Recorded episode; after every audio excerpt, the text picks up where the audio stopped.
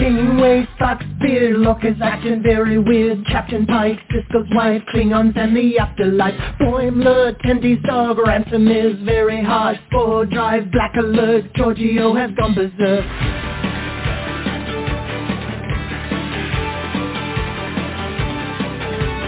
Teacher Batleth, Edward is an idiot, Spock is dead, Worf is wed, Chekov's wearing red.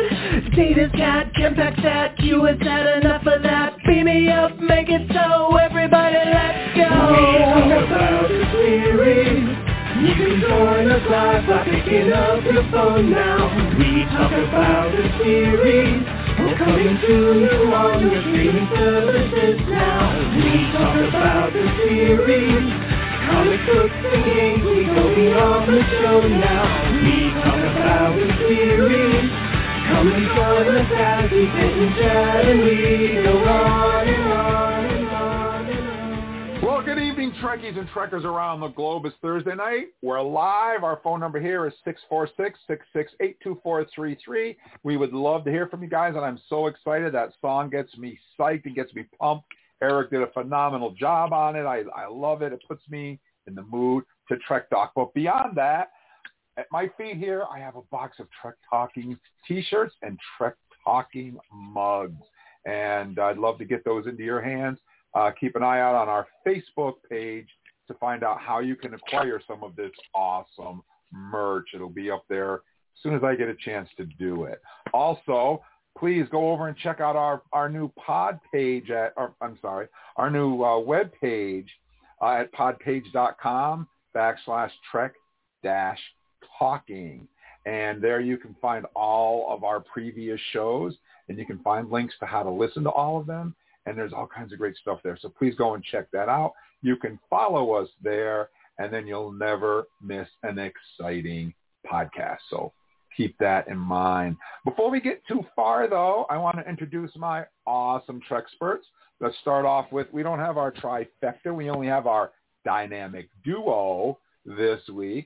Well, let's start off with Robin. How you doing, Paul? Uh, Paul? Better known as the wine guy. Ooh. Jim parted from Thank me you, and Jim. never parted, never and always, touching and touched. We meet at the appointed place. Aw. and that would be here and now. and of course, of course, if Paul is Robin of the dynamic duo, who does that make Eric? Batman. How you doing, Eric? Woman? oh man, I am doing great. I am just happy to be from the same city uh, as Paul and to know him in person. He's a good friend and uh, and a, a big hoot to hang out with. I'm just Oh, this means the check cleared. Excellent. Yeah. Sweet. And, um, and oh man, what a great intro with the touched and untouched. Yeah, it's I, there's so much amok to talk about right now. I'm just bursting at the seams. lots of hijinks. Lots of hijinks.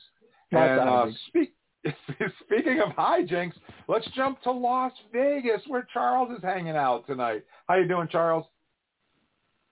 I'm doing good. Attempting attempting to enjoy this nice invention called air conditioning as our first Ah. heat wave passes through.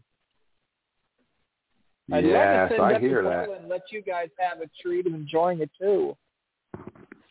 Charles, what is your what is to me heat wave is like 90. What is heat wave to you? Oh, we're getting we're getting our we're getting our first heat advisory of the season. Uh, 106 today, Maron. probably about 108 for the next t- couple days. It'll cool down on Sunday when the wind comes through and blows the heat up toward Portland. No, we don't want it. wow, I'll tell you what. You, you know what No, goes for a heat wave here? Here in Vermont, you know what a heat wave is here in Vermont? When it hits the 80s. 78. It stops I was snowing. gonna Yeah. Yeah, 80s. When it hits the 80s, it's you're cranking on the, the AC because it's too hot. You're like, oh, So- I'm sweating. Oh my But God, how yeah, can you live when it's conversely, oh, conversely, you're outside in, when it's 33 degrees in your shorts, right? oh, that's true. That, that that's true. it's just a matter of where you live. It's a sliding That's right. scale. You That's know, when it hits 50, we're opening up the windows because it's so hot outside. That's right. That's right. So anyways, guys, we have a great show planned for you tonight. Uh, before we get started, though, we do fan shout-outs every week, and we thank you guys for listening. And uh, we're closing in on 100,000 followers on our Facebook. I never would have thought that. Would you ever thought that, Eric? Wow. Um, it's like a number that seemed insurmountable back when I joined this podcast. Um, but I'm telling you, it's like an X. I wish I had started graphing it uh, over the last year because I'm such a nerd. I would love to do that because I feel like it's an exponential curve right now. It just faster, which is really cool. Well, 98,978 listeners. Wow. And speaking of that, um, there's a list out of the top 60 Star Trek podcasts. And of course, I'm mentioning it to you guys because, well, my favorite podcast made the list.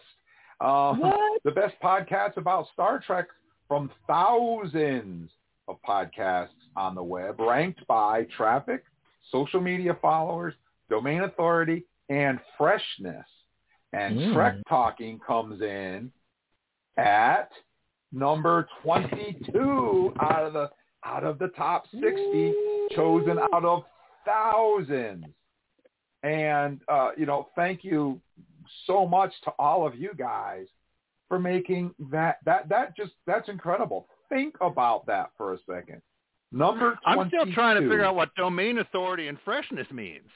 Well, freshness. Well, I, I think is we like- got we got freshness in the know. bag because we are doing fresh stuff every single time. That's always based on whatever the latest and greatest is. Domain authority, I don't know what that's all about. Yeah, that sounds very subjective. I don't know, man. I'm just excited to be at 22. That's great. I, I I don't know what that means either, but I'm glad. I mean, I was looking through Mhm. the list and I'm like, oh yeah, let's check this out, and I wasn't even going to bother. And I'm scrolling through and I'm seeing all the the big guns, and I'm as I get further down the list, I'm like, whoa, whoa, whoa, whoa, what was that? And I had to go back. I was like, that's us. we made it. so uh, thank you so much to each and every one of you guys for making that possible. I can't stress to you how important it is and how much it means to me that you guys are actually listening to us talk about Star Trek. That's just incredible. So thank To you so us, much. Jim. To all of us, I, I have a feeling that like we all might sit around a fire together and talk about Star Trek, but isn't it fun to do it on the internet with millions of other people? I love it. It, is. I think it's great, and that's we you know we have listeners all over the place. uh, You know, Ray's down in Brooklyn, and Anna's out in Portland, where you guys are. We got that guy down in Australia whose name I don't remember, but um, dude, we, but, we have, but man, we got we got Malaysia, we got like China, we got South Africa. I mean, we got like every continent. The only continent we haven't hit yet is is the one way way down under. We haven't gotten anybody from Antarctica, but I'm hopeful. you never know. You never know. So thank you so much, guys, for doing that. We I from the bottom of my heart, kapla. I, I really, really appreciate it. So speaking of thanking the fans, you can head over to our Facebook page at Trek Talking and Beyond. You'll see the Live Long and Prosper at the top of the page. Just drop us a little line in there and say, hey, Uncle Jim, I'm listening to you in Malaysia or wherever. And every week, yours truly will pick 15 lucky, well, no, actually, it's up to 20 now, 20 lucky listeners. And if you see a heart next to your name from me, you want to tune in because your name is going to be immortalized across the internet as an official Trek Talking supporter and listener. So, Eric, why don't you get us started?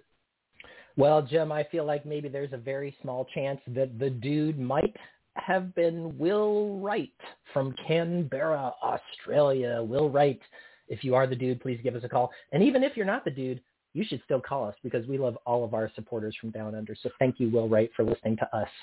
We're also saying hello this week to top fan Mildred Collar from Nolens, Louisiana. Gives us a little live long and prosper. I have been to your fair city a couple of times, and I find it intoxicating in more ways than one. Thank you, Mildred, for supporting our podcast. Hello to Jimmy Callan from Brookings, Oregon. Brookings, I have not been through your town. I know where it is.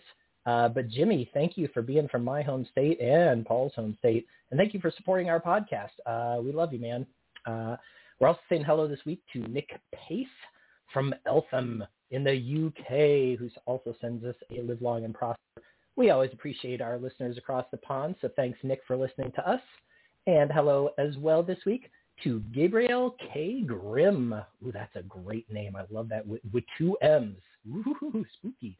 From Saskatoon, all the way up in Canada. Thank you, Gabriel K. Grimm, for listening to us all the way from Saskatoon. Oh, that's so cool. Charles, who would you like to say hello to this week?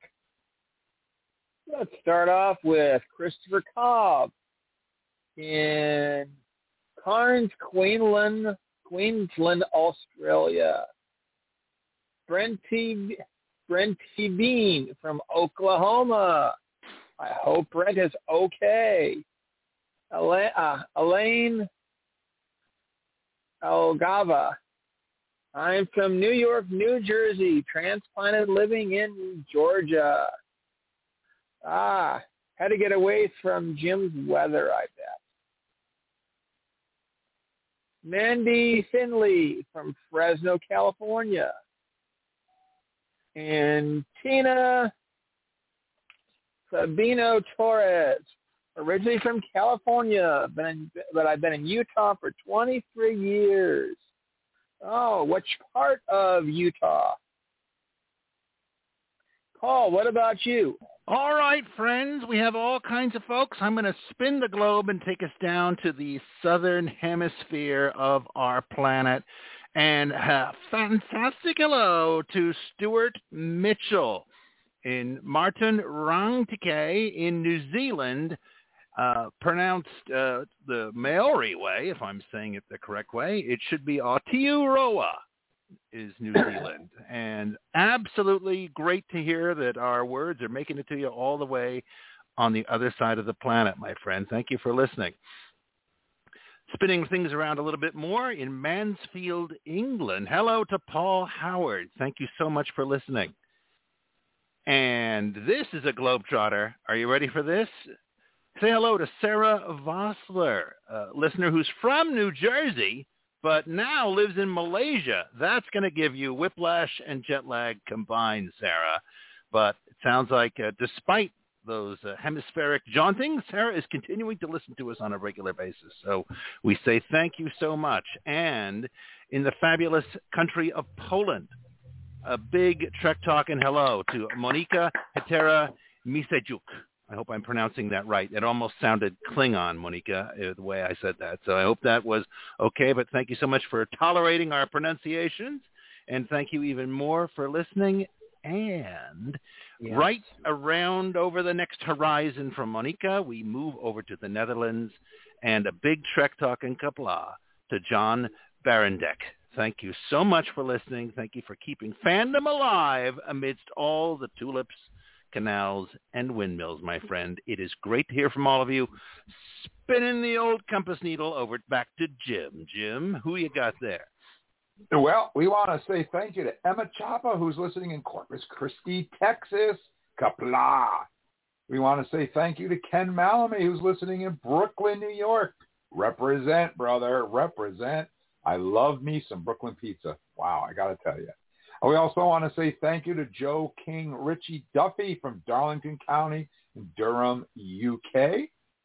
And Michael Hodder from Arizona right here in the US of A. And last but definitely not least, we want to say thank you to Sherry McNew Julian from Maryland, but currently living in Florida.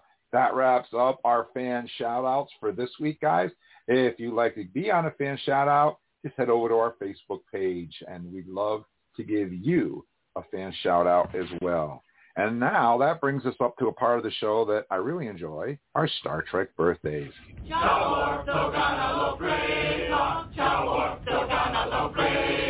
That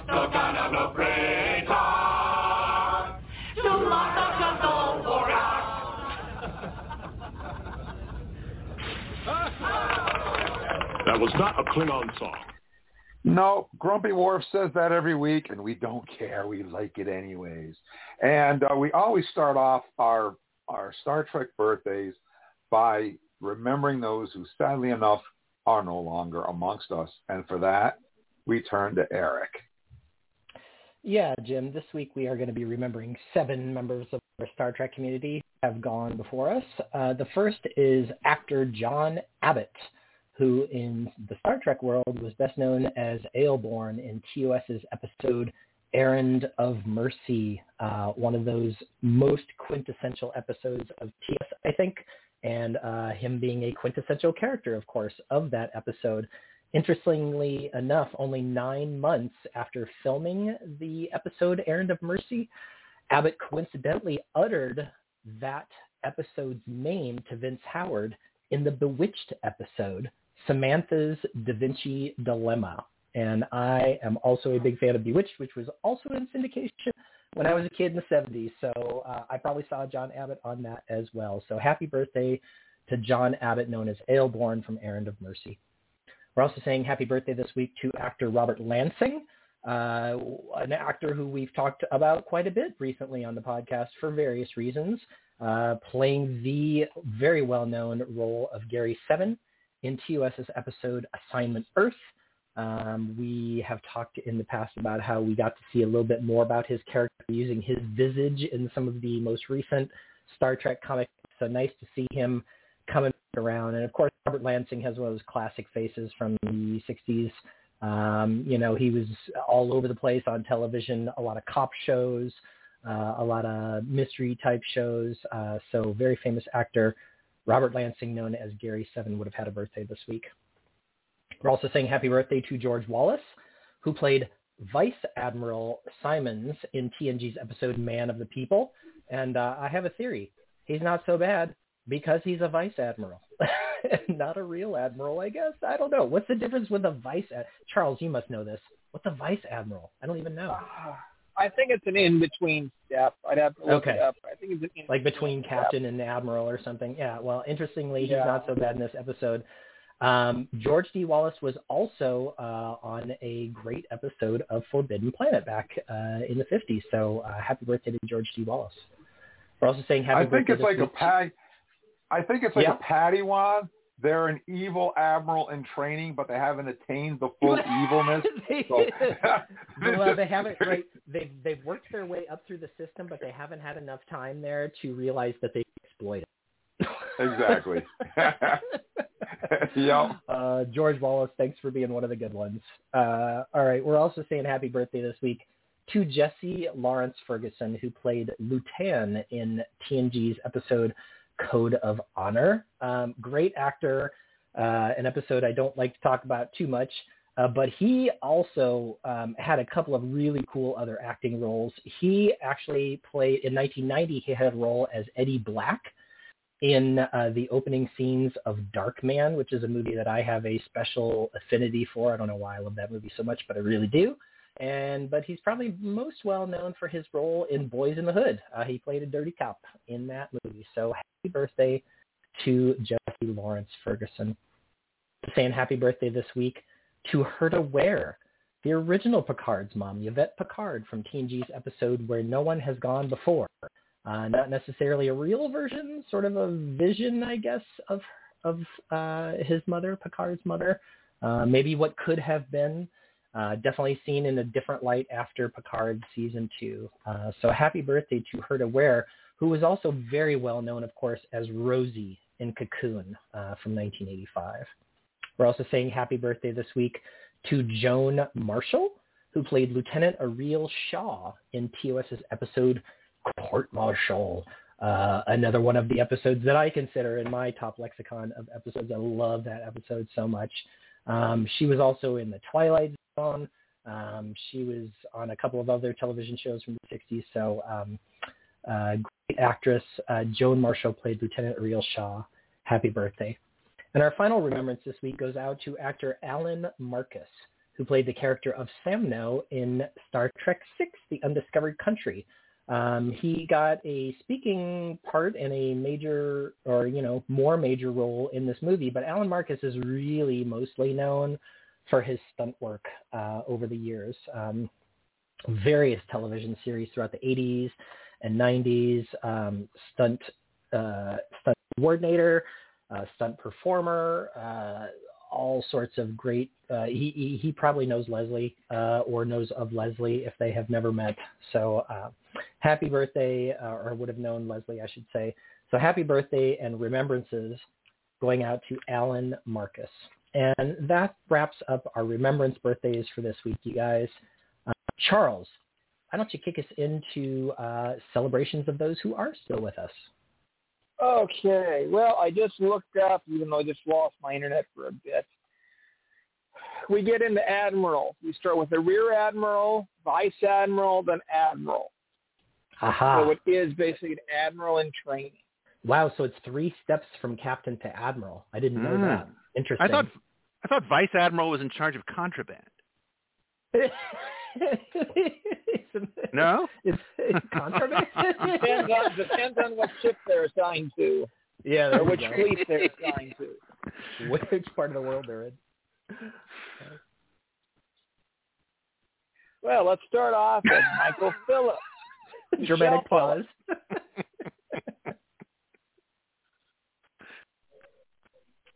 Got to get me that Michelle. Phillips, who played Janice Mannheim in TNG's Will Always Have Paris.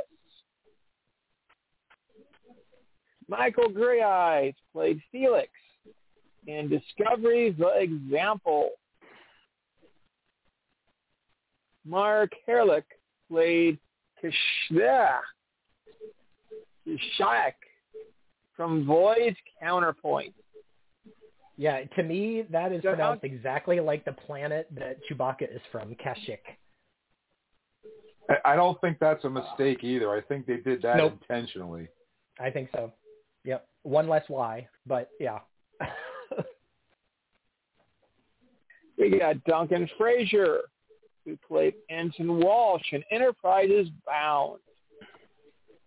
Bernie plays Bernie Casey, played Calvin Hudson, DS9's The Maquis, parts Yeah. and. Can, can I just mention, like, Bernie Case, first of all, great character, great episode. Secondly, one of the absolute most useful characters in all of Star Trek Attack Wing. If you were to poll Star Trek Attack Wing players and ask them what their favorite card was, I would bet you that um, a solid like 25 to 30 percent would would say Calvin Hudson. Calvin, and because we geek out on this every once in a while, Calvin Hudson add one tech, weapon, or crew upgrade to your upgrade bar. If this card is assigned to an independent ship, all of your upgrades cost minus one SP. He's a five skill captain for only three SP. So not only is he three SP for five skill, but he discounts every single thing on your ship by one. And let me tell you, friends, if you're a Star Trek attack wing aficionado,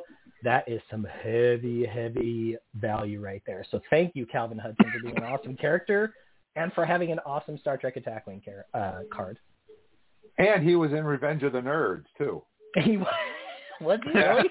wow. Yo. cool. Now, I actually dug actually dug this birthday up myself on one of my Facebook groups. A very happy birthday to one of our favorite authors, especially a couple of guys on the other line. As we talk about the Star Trek Discovery's drastic measures, as somebody calls it, the Lorca book, and many Good other book. Star Trek novels a very happy birthday to Dayton Ward, one of our Yes, top authors. If you guys are looking for a really good Discovery book to read, you got to read Drastic Measures.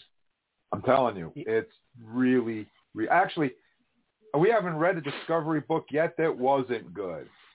Maybe one, but I won't mention it. They are really good books.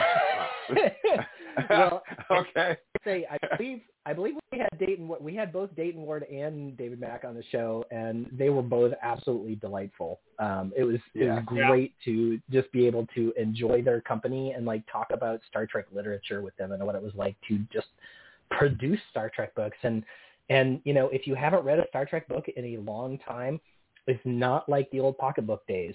Um, all of these Discovery No. books are very well connected to canon. Uh, they have, you know, technical advisors. We consider them extremely canon adjacent. So uh, it it wouldn't, and in fact, a couple of things have here and there that that like tie in pretty closely. So uh, so yeah, happy birthday, Dayton Ward. And don't forget Una. She's been on too. Mm-hmm. Oh, she's the best. I mean, she's my favorite. That that Tilly book was unbelievable. Um, still one of my favorite interviews we've ever done. Yeah, that was a fun one. All right, sorry to interrupt you, Charles. All right.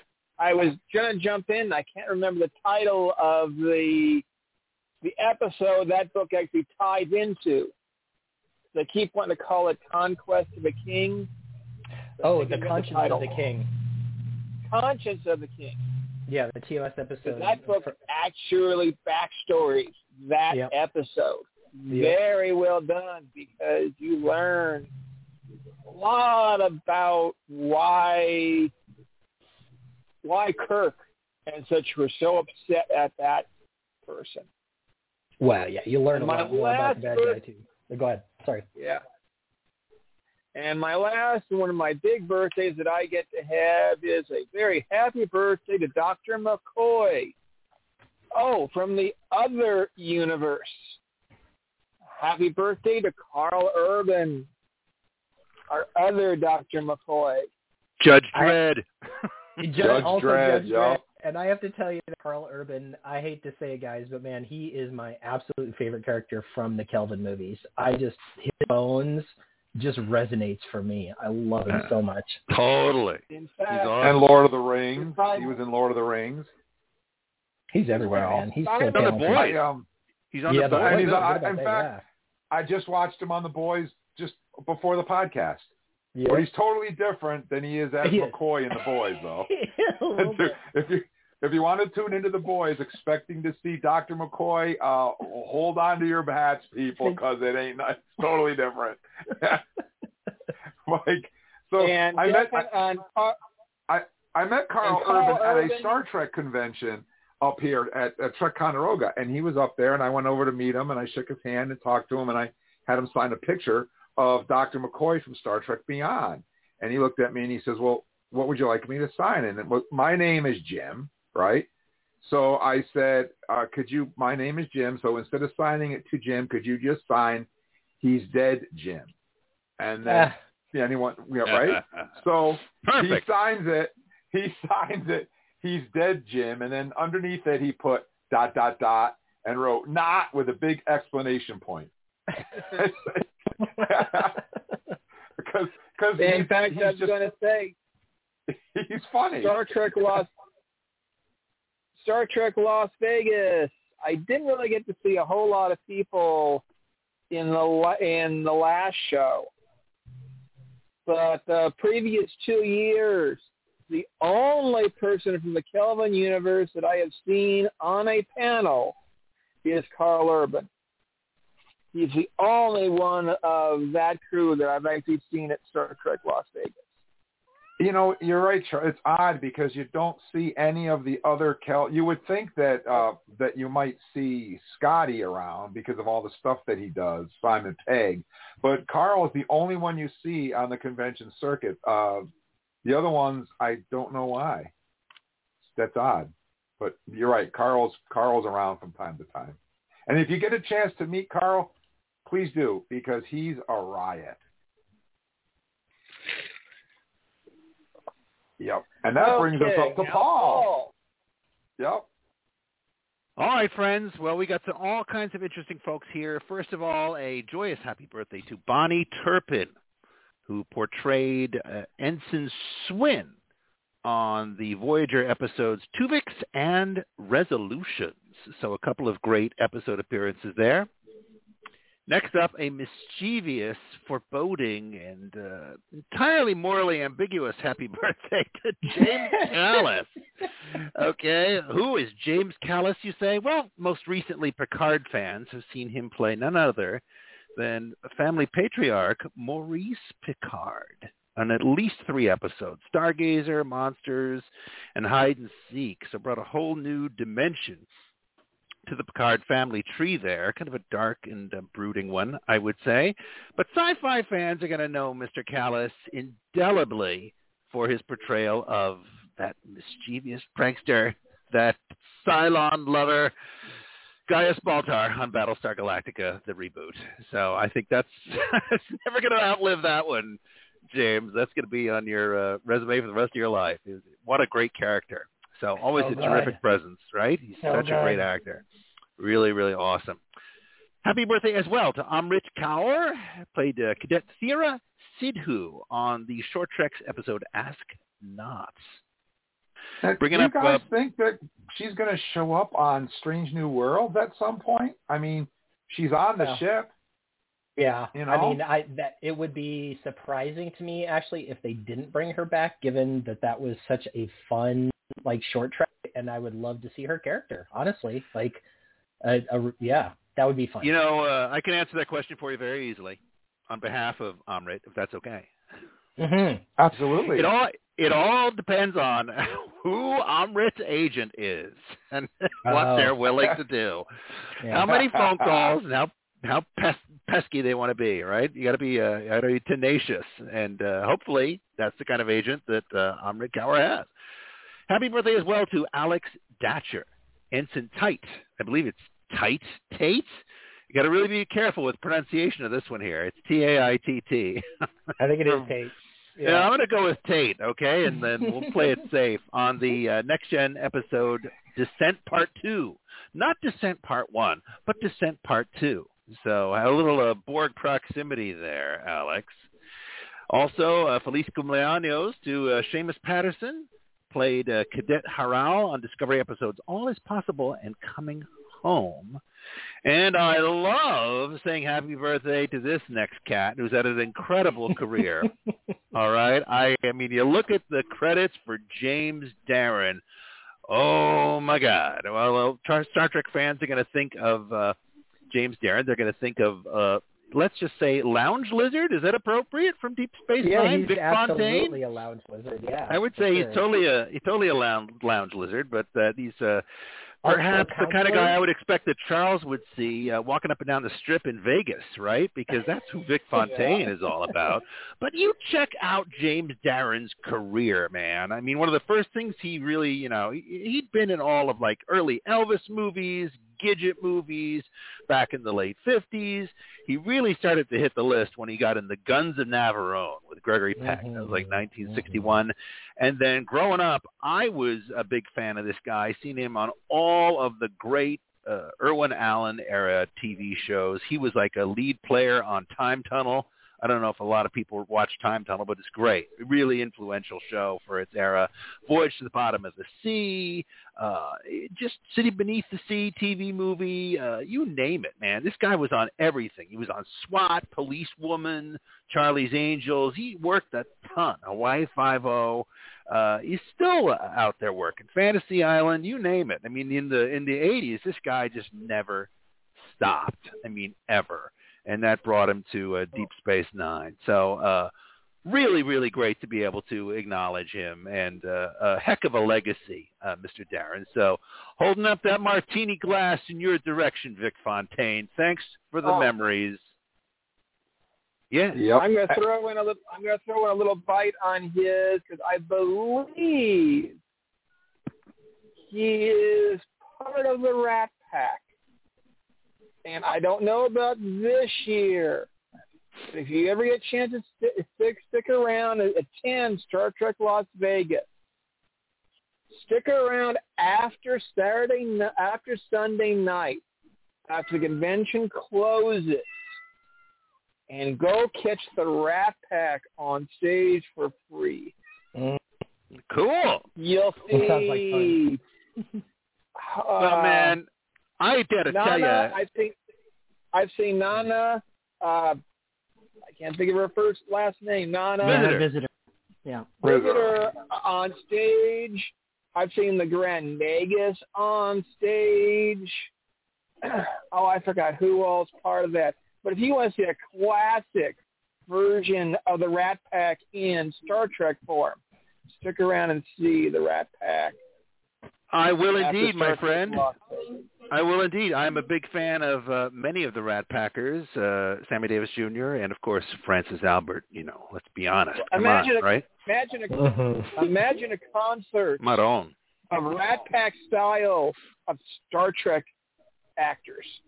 Ah, that sounds awesome. I'm imagining it really clearly. I'm imagining Oh, William I'm Shatner imagining- being part of that same I No, stage actually, production. Shatner's not in there, but the Grand Nagus is there. We got a Taylor on stage.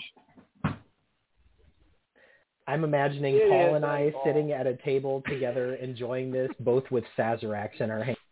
Yeah, exactly. I'm imagining that we'd be like uh, one Sazerac away from getting up on stage and joining them. Say, uh, you know, uh, Grand Nagus, uh, why don't you take a sit this one out, Grand Nagus. Let uh, Eric and I show you how it's done, okay? And then we'll We bust into a you know a Star Trek song. So I'll talk to you about a little uh, writing idea that we might have to come up with for. We need some new music, Eric. So I might uh, I might have an, i- a thought that we'll have to do. You- I've been inspired by all this uh, Vic Fontaine talk, so we'll have to uh, we'll have to meet offline and discuss. But uh, happy birthday, whether or not you're a lounge lizard or a uh, consumer of uh, jewels on Quark's Promenade, wherever you may be, happy birthday, especially if your birthday lies in the days and weeks ahead.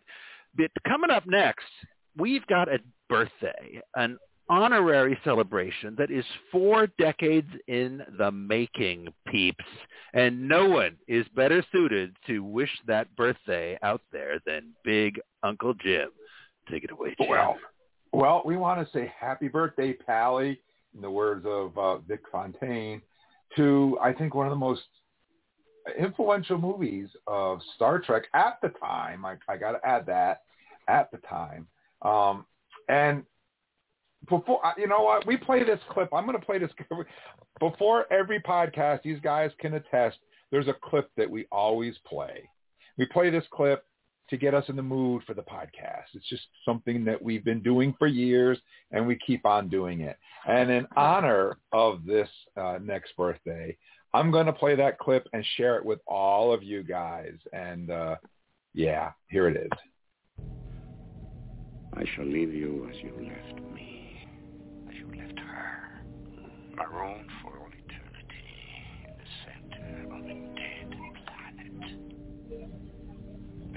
Buried alive, buried alive.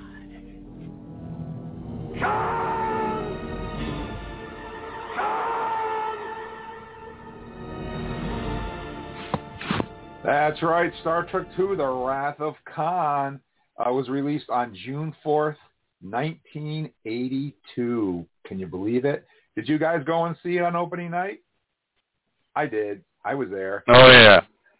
Yeah. I did not. I was I was a little sure young for that. Opening night. Yeah. Might It have was a been matinee for me, man. It was a matinee viewing. We were out there in a, you know, you know, what eleven thirty show, something like that. As soon as we could get in, we were we were out there.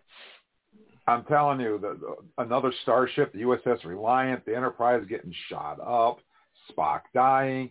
This movie had it all, and uh, just wow! I think it's still considered one of the Star Trek movies of all time. Star Trek II: The Wrath of Khan. In fact, the director's cut, I believe, is going to be playing at movie theaters. Um, or did I miss In it? Was it last week? No, yeah, no, yeah, it's it's coming September. up. Yeah, it's coming The up. fall, you guys right? get a chance. Yep. You can go and Yeah, see I- The Wrath of Khan director's No, cut. it'll always be, I think, people's number one. I mean, I really, really think it will be. As far as like just huge mass appeal, crowd pleaser, it's like you don't have to be a Star Trek fan, fan to get off on Wrath of Khan. It is just, it's a hugely entertaining opus. People just love it. It's a great time at the movies. Period. Well, it's and a ju- popcorn movie all the way. It, it, I mean, I think Paul, it's mostly because you are completely riveted right from the first scene of this movie. Like they pull you in, and then they and then they just kind of keep it rolling. And I find Ricardo Montalban absolutely intoxicating. Like I cannot stop looking at the guy. I've seen this movie probably a, at least a dozen times in my life, and he's just the performance that he gives is so powerful. I mean, I know you. I'm preaching to the choir here. You all. Oh, yeah.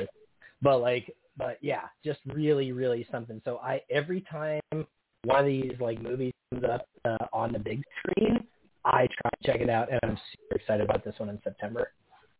And don't forget the incredible soundtrack that goes along with it either. Mm-hmm. Great soundtrack.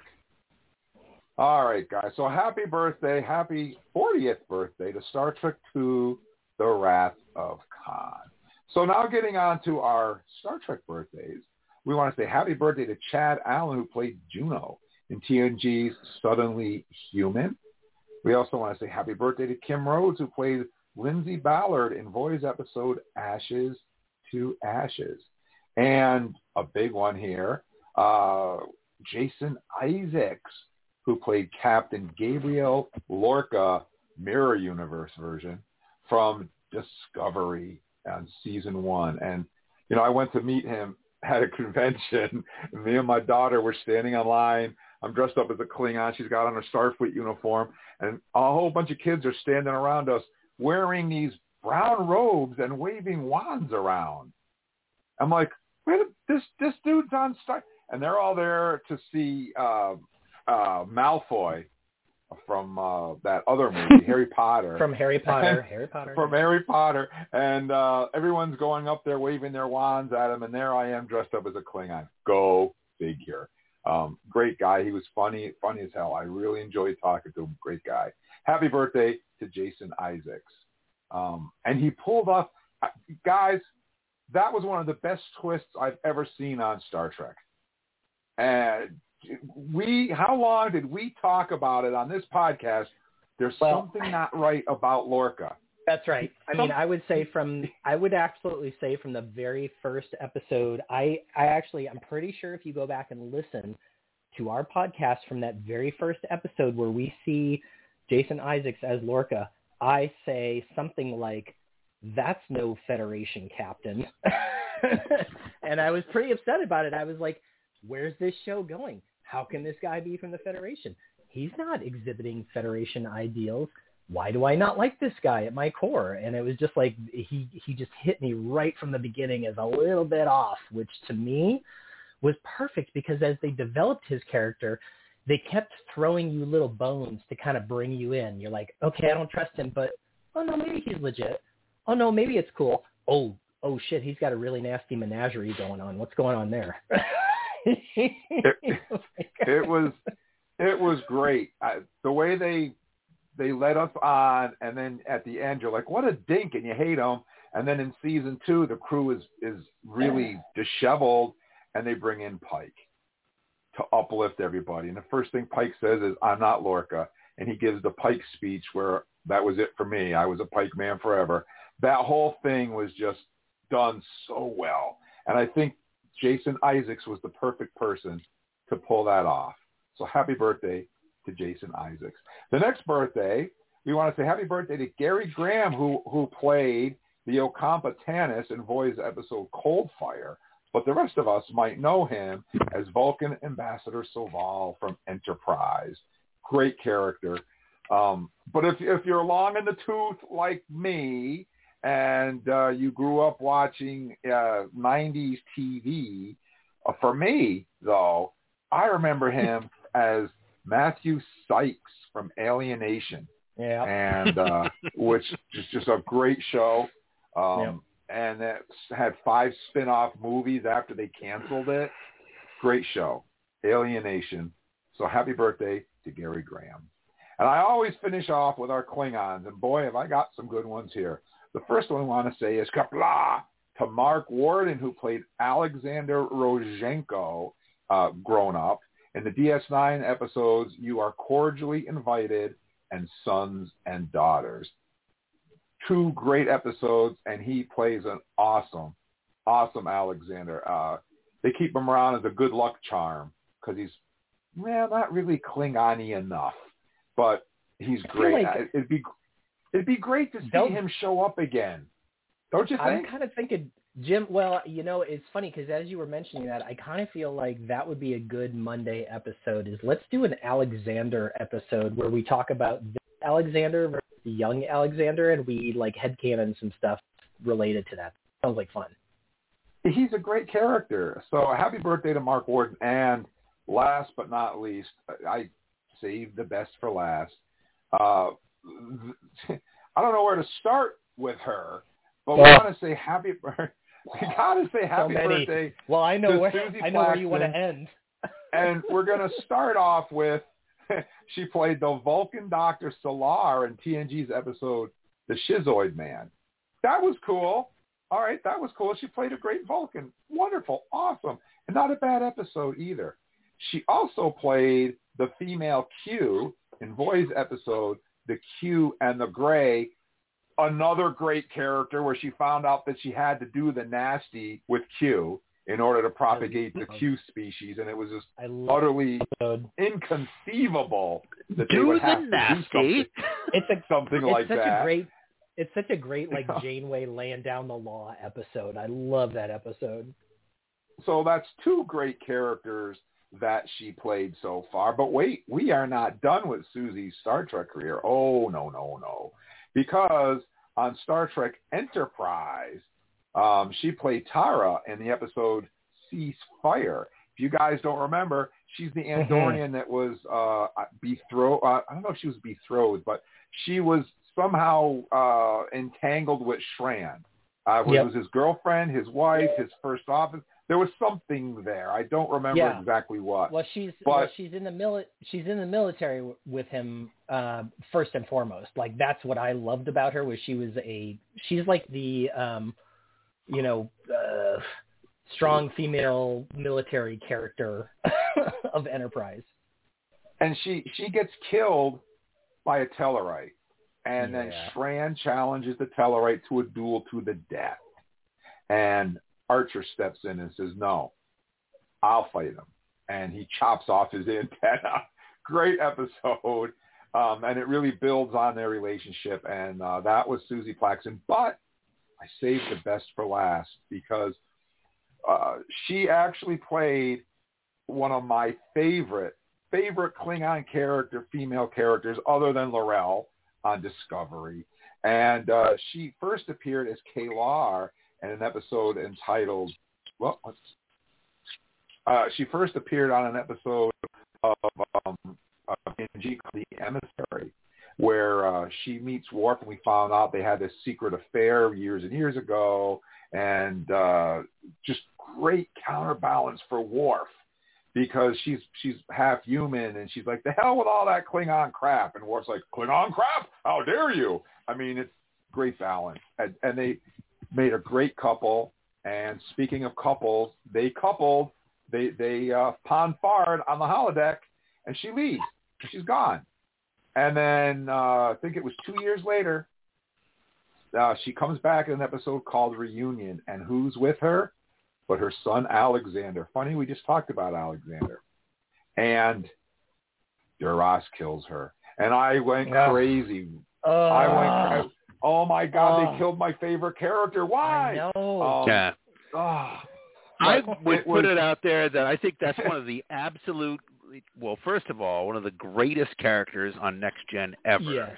Thanks Yeah. to her. I mean, that was if there was, you know, it took me a couple seasons when when it was initially airing to actually get on board with Next Gen because those early seasons were rough sledding for a while, right? Being an old, Code of. OG guy, it didn't. Yeah, it let's didn't not mention that me one. Right away. Yeah, it it just didn't. But man, that was one of the episodes where it's like, now they got it, right? Because it's like you got a real actor making a real character, and she was amazing. And when what happened in reunion happened, I was just it was devastating, man. It was just Yeah. so it was great.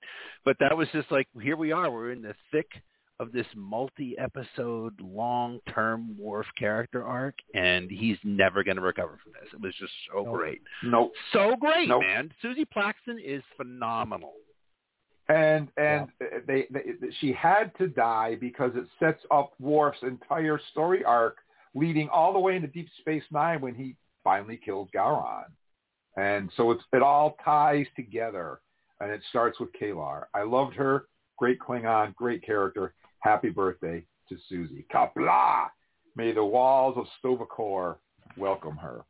All right, guys. So that finishes up our birthdays. We had quite a few, but we're not done yet. We have to do our convention, convention, convention, convention, calendar, calendar, calendar, calendar.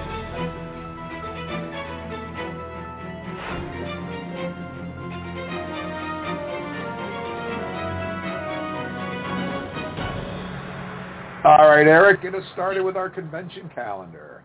Oh, well, we got so many good ones. We're tracking this week Eternal Con, July 2nd through the 3rd at the David S. Mack Sports and Exhibition Complex in Hempstead, New York. Sounds like fun. Eternal Con. We're also going to be checking out Dice Tower East, July 6th through the 10th at the Caribe Royale, Orlando in Florida. So go check out Dice Tower East. And my final convention this week is Blerdcon. It almost sounds like something from Futurama, but uh, just a little bit outside. July through the 10th at the Hyatt Regency Crystal City at Reagan National Airport in beautiful Arlington, Virginia. Paul, what are you watching for us? Well, you know, uh, coming up after the July 4th weekend there, uh, July 9th through 10th, I think we should all head over to the Mennen Sports Arena uh, in Morristown, New Jersey for the Garden State Comic Book Fest 2022 in beautiful Morristown. Who doesn't want to go there? I know I'm ready to drive seven hours to get there, but absolutely. And if uh, you just don't find yourself in the uh, Tri-County area for uh, that particular week of July, then you can go stay in Ohio, in Youngstown, Ohio, where things are crisp and clean and conservative and well, in some corners of the neighborhood. And you can go to the Holiday Inn Youngstown South there, Boardman location, for the Mahoning Valley Comic Con. Again, July 9th through 10th. And if you feel like heading south, like way south, then you're going to go to Texas, to Cedar Park, Texas, just down the street from Austin, to the Greater Austin Comic Con, July 9th through 10th. Now, I know you don't think you can go to all three of these, even though they're the same two dates, July weekend, but you might be able to. But if you're at the Greater Austin Comic Con, you're going to be at the HEB Center at Cedar Park. I am so not going to touch with the 10-foot pole ideas about what HEB might stand for because they take things so seriously in parts of Texas. But uh, have a great con wherever you may be in that lovely second week of July. Jim, over to you. Well, actually, this is for the first time ever. I have three conventions that I could go to all three of them because they're all within driving distance of me. This has never happened. I should buy a lottery ticket. First and foremost, uh, you can go to Vermont Pop Culture Con July 9th and 10th at the Doubletree Hilton Burlington in Vermont, South Burlington, Vermont, uh, to be exact. Uh, or you could go to Games for Change Festival July 13th through the 16th at Times Center in New York, New York. And last but not least, you could go to Empire Comic Fest July 16th at the Louis S. Wolk JCC of Greater Rochester, located in Rochester, New York. And Charles, wrapping up our convention calendar, what have you got for us?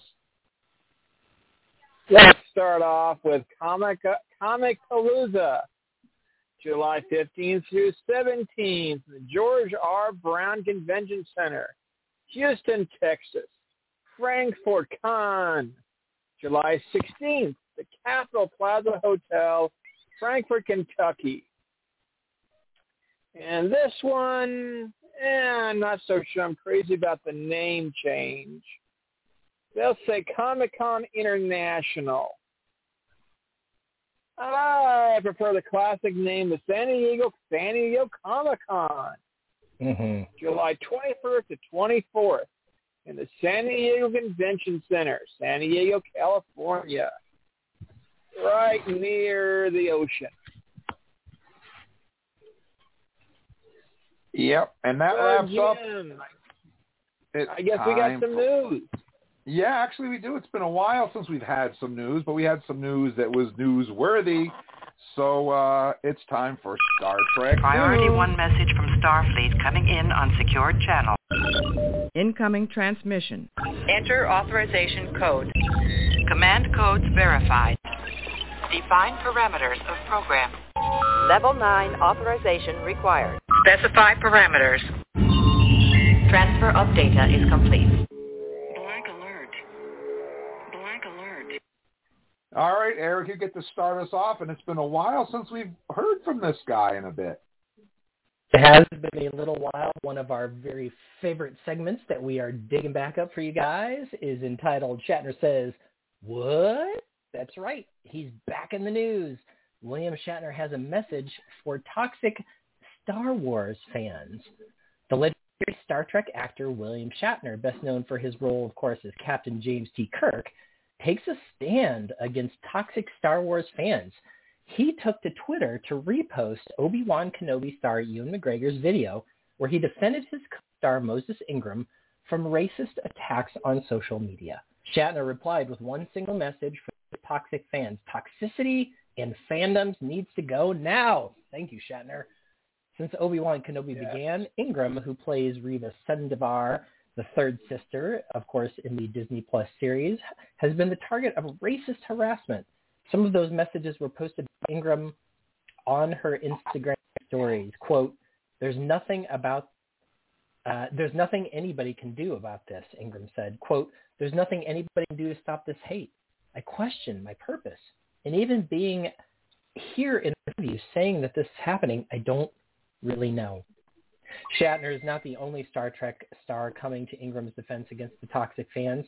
Anson Mount, who of course plays Captain Christopher Pike on Star Wars Strange Star Trek Strange New Worlds, took his took to his Instagram page to offer his support. This is Moses Ingram, says Mount. She is a singular talent and a recent addition to the Star Wars universe. Has also been targeted by racists pretending to be fans because her mere existence threatens a skewed dystopian fantasy that selectively omits the likes of Billy Dee Williams and others. We have her back. Uh, Way to and go, I will say that I, man, I and I will tell you that I just don't get any of this stuff. Um, she's a pretty darn fun character so far in Kenobi. She's personally like uh, whatever you think about the series, she's one of my personal favorite characters in the series right now because at least she's got a motivation and she's got like um, you know some like some stuff inside of her that needs to come out and I don't know where these fans are coming from honestly. So um so good for Anson Mount. Uh, good for Ewan McGregor. I mean, uh, good for William Shatner. I mean, William Shatner is like not the guy who's always known for going to bat for people, and um, and I feel like in this case he's he's on point. Toxicity and fandoms needs to go, and I will tell you that from our standpoint as a podcast, like we sort of have to deal with this sometimes, right? We love you guys and we love our fans and we interact quite a bit with you. And sometimes when we post things that we consider to be um, normal or, um, you know, on basic kind of like human rights principles and the principles of secular humanism, uh, of which Gene Roddenberry was a disciple, um, and sometimes things blow up a little bit and we have to airlock some people as a result, which is too bad. But uh, I will say that overall, we are so happy that our Trek Talking fans are supporters of this kind of way of thinking and are on board with things like what Anson Mount is saying here, like what William Shatner is saying here. Um, you know, this character is not a bad character, and she certainly does not deserve to be chastised for the color of her skin. Come on, people. We're so far past that. Well said. Well said. Yes. And Charles, you got our next story for us. Okay. Well, thank you Eric, for doing that last story. I still don't understand the negativity towards that character. I have other issues, but not against her. but oh, we got some problems.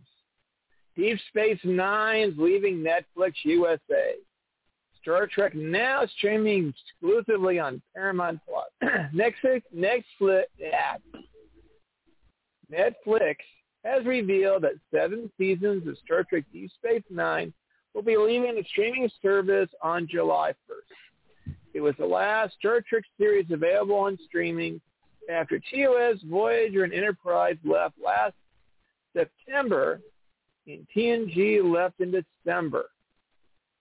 Last year's Viacom CBS also ended its co-production agreement with the original series Star Trek Discovery, buying back the international distribution rights.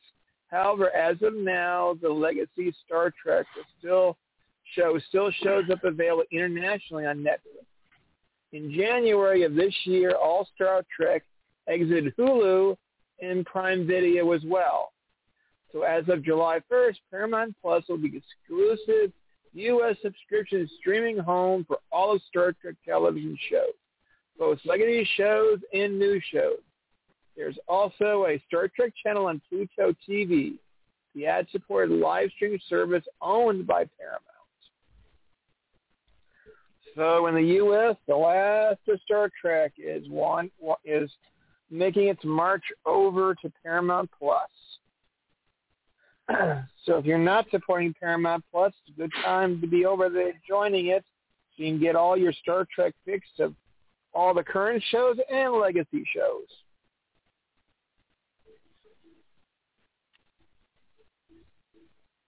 Yep, that's right. Paramount Plus, Star Trek 24-7, new episodes every Thursday. Paul, what do you got for us speaking of Paramount Plus? Oh, a segue because you set me up beautifully, my friend, because we got lots of good Paramount Plus news for our extremely patient, long-suffering friends in the UK. Now, I have a special relationship with the UK. Fun fact about Paul, I am 50% British myself. My mother was born in England, so I feel a special kinship with my friends in England, okay? And you are about to finally have your wish come true, friends. Star Trek fans in the UK, because Paramount Plus is getting ready to launch the first three episodes of Star Trek Strange New Worlds any day now. Paramount Plus UK has announced highlights for their launch in June, this very month, with, which in which we find ourselves, which includes Strange New Worlds. Now, when the service arrives on Wednesday, June 22nd, that's just a few short days from now, it's going to include the first three episodes of Strange New Worlds. New episodes will be available weekly on Wednesdays for the 10-episode first season. That's the same drop date that we get here in the States. So you're going to be caught up before you know it. This does not mean that the UK and Ireland fans will be running around five weeks behind Paramount Plus in other regions. The UK service will include all four seasons of Star Trek Discovery, and all 10 episodes of the first season of Star Trek Prodigy, which you have not watched. Watch it. It's way, way good. There's no word yet on how new episodes from these three original Star Trek series will arrive in the future in the UK. However, recently, global Paramount Plus releases have been in the same week as the USA. So that bodes well. Star Trek Lower Decks and Star Trek Picard continue to be exclusive to Amazon Prime Video in the UK. Uh, some Bezos clause. I don't know what that's all about. In the UK and Ireland, Paramount Plus will be available online at ParamountPlus.com and via the Paramount Plus app. Pricing is uh, £6.99 per month, £69.90 per annum in the UK, with Republic of Ireland pricing to be confirmed in the coming weeks. It will also launch on Sky platforms in the UK with Sky Cinema subscribers getting Paramount Plus at no additional cost. The best news is for all of you in the UK, if you're sitting on the settee and uh, watching Paramount Plus in your anorak, there are no adverts whatsoever. You can just focus on the content and all of those lovely episodes. So finally, UK uh, brethren and sistren, you're about to meet Pike and all of the awesomeness that is Strange New Worlds. More news to come, but first, let's go over to Jim. Uncle Jim, what's going on over there? Yeah, so there's a little quick story here. Star Trek Picard boss teases major star will play new season three villain. Following the recent conclusion of season two, Terry Matalas has teased that a well-known star will appear in The Bad Guy next time around, replying to a fan on Twitter who asked whether the next villain will be a new character. The show boss replied, quote, it's a new character played by someone you've seen a million times before, someone I've always wanted to work with, and wow, you're not ready. Matalas confirmed that it is someone who hasn't been in the Star Trek universe before, saying, I think it's shaping up to be an extraordinary season of television. It's incredibly different from the two seasons before it and features quite possibly one of the all-time great Star Trek villain performances we've seen to date. End Ooh. quote. Season three, which hmm. will also be Picard's last, is set to bring back on board more familiar TNG faces, including LeVar Burton as Lieutenant Commander Geordi LaForge, Michael Dorn as Worf, and Gates McFadden as Dr. Beverly Crusher. And this is an interesting twist because I've been reading a lot of stuff, and uh, Gates McFadden says that she's in all 10 of the episodes. Amen. And, uh, and Marina Sirtis said that unlike season one, where she just had a guest spot, which Nepenthe was a phenomenal episode, she said that she is in a lot more than one episode. So, you know, this is shaping up to be, I, I, I want to say maybe like the TNG reunion show, a type of a thing maybe. Um, I don't Yeah. know, but- yeah, but but Jim, let's hope that it isn't just a like trip down memory lane. I want to learn more about these characters. I want to know where they've been. I want to know if Beverly Crusher ever became the chief medical officer at Starfleet like she did in the alternate timeline from All Good Things, you know? Like there's some stuff that needs to be covered here. In particular, my my personal like the thing what happened to Geordi LaForge because we've got from the comic canon, the canon adjacent stuff that LaForge was at the Utopia Planitia um, shipyards during the attack on Mars that the synths made. And I would love to see an actual reference or like canonizing of that stuff that we saw in the Picard Countdown comics actually on screen. That is extremely important to me, and I really hope they cover it. Well, there's there's a lot that has to happen. Uh, you know, what brings Worf back from being the Klingon ambassador of the Federation? Uh, he somehow will be back. Data, Data's dead. So you know, we got Brent Spiner who's returning, but he didn't say as who, so they have to address that as well. Uh, you know, obviously it's in the future. Are we going to see? And they also said it's going to be based on a ship. I don't think it'll be the Stargazer. Will it be the Enterprise? I don't know. Uh, there's a lot here. We know that Riker's on Nepenthe, retired with Deanna. Uh, well, he was an admiral last time we saw him, but there's a lot of things that have to happen here, um, and I'm I'm really excited to see how it all pans out. I'm really looking forward to it. So, anyways, that wraps up our news. And now, guys, our phone number here is 646-668-2433. We are going to talk about last week's episode of Star Trek Strange New Worlds, Spock Amok. And before we do that, though, I got to play a little officer's log to get you in the mood, and then Eric's going to dive right in to our fan scores. Science Officer's Log, Stardate 2341.4. After our harrowing encounter with Gorn, Enterprise has returned to Starbase 1, one of the oldest, most venerated space stations in the Federation. Newly repaired after the Klingon War, here the crew will be adjourning for some much-needed rest and relaxation. While I have agreed to assist the captain with a diplomatic matter, I plan to spend most of my time here with my fiancée, T'Pring. All right, Eric, take it away. All right. Well, uh, we always ask what our fan scores are about every episode. So we asked on a on a score of one to ten, like how did you rate Spock Amok? And Lee Townsend said a seven for me. But I did love and very much appreciate the classic fighting music from the original series. Yeah, Lee. I totally agree with you, buddy. As soon as I heard that music, I was like, ah, that's the music from the original series. Ah. So Lee Townsend, I agree with you, sir. Eric Patton gave a solid 8.5. The body swamp gimmick is a classic. Swap gimmick is a classic, but what really, what I really like is the complexity of Vulcan life shown. Interesting. Thanks, Eric. Lori Miller Willis said a 10. I love it. We got character development, homage to TOS, and a whole lot of laughs. It was perfect. I think the cast is great. Eric Nagamine said 9.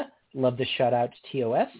Turnabout Intruder, Amok Time, even the alien sail ship from, yeah, which uh, absolutely reminded me of DS9. Title still reminds me Amok. Thanks, Eric. Pretty funny connection. Joel Wright gave it a 10. It's one of my favorite of all Star Trek episodes. Thanks, Joel.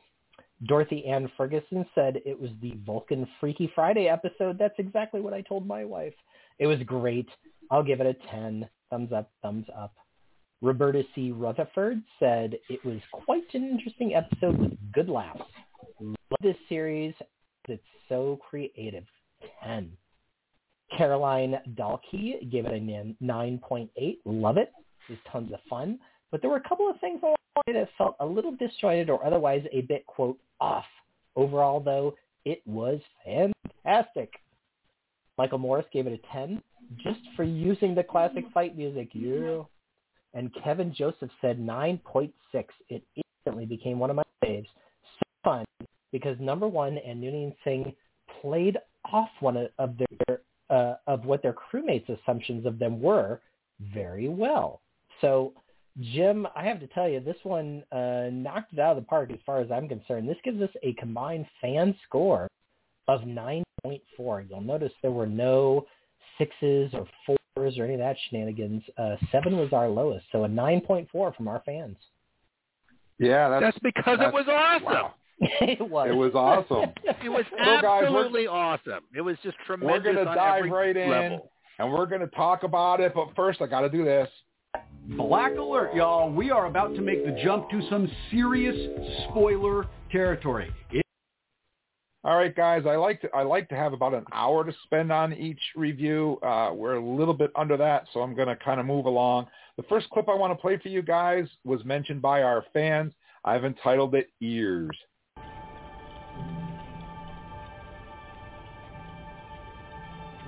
Spock, your ears.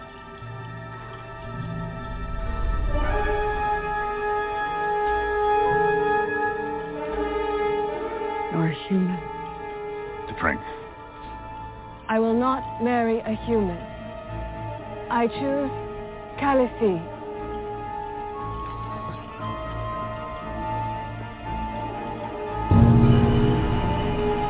That's ritual combat.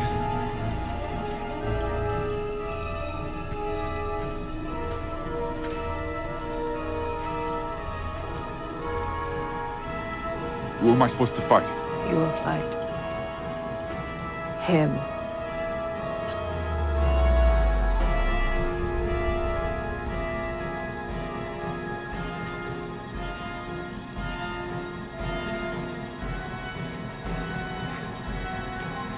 But fighting myself is illogical. All right, Eric, take it away. What do you think about that scene? Oh man, uh, one of my favorite scenes. Total foreshadowing of Amok Time, um, and ov- obviously like an awesome kind of uh, example of Spock and his inner conflict of you know human versus Vulcan. I feel like we get a lot of flavors of this throughout all of Star Trek, but this one in particular was great.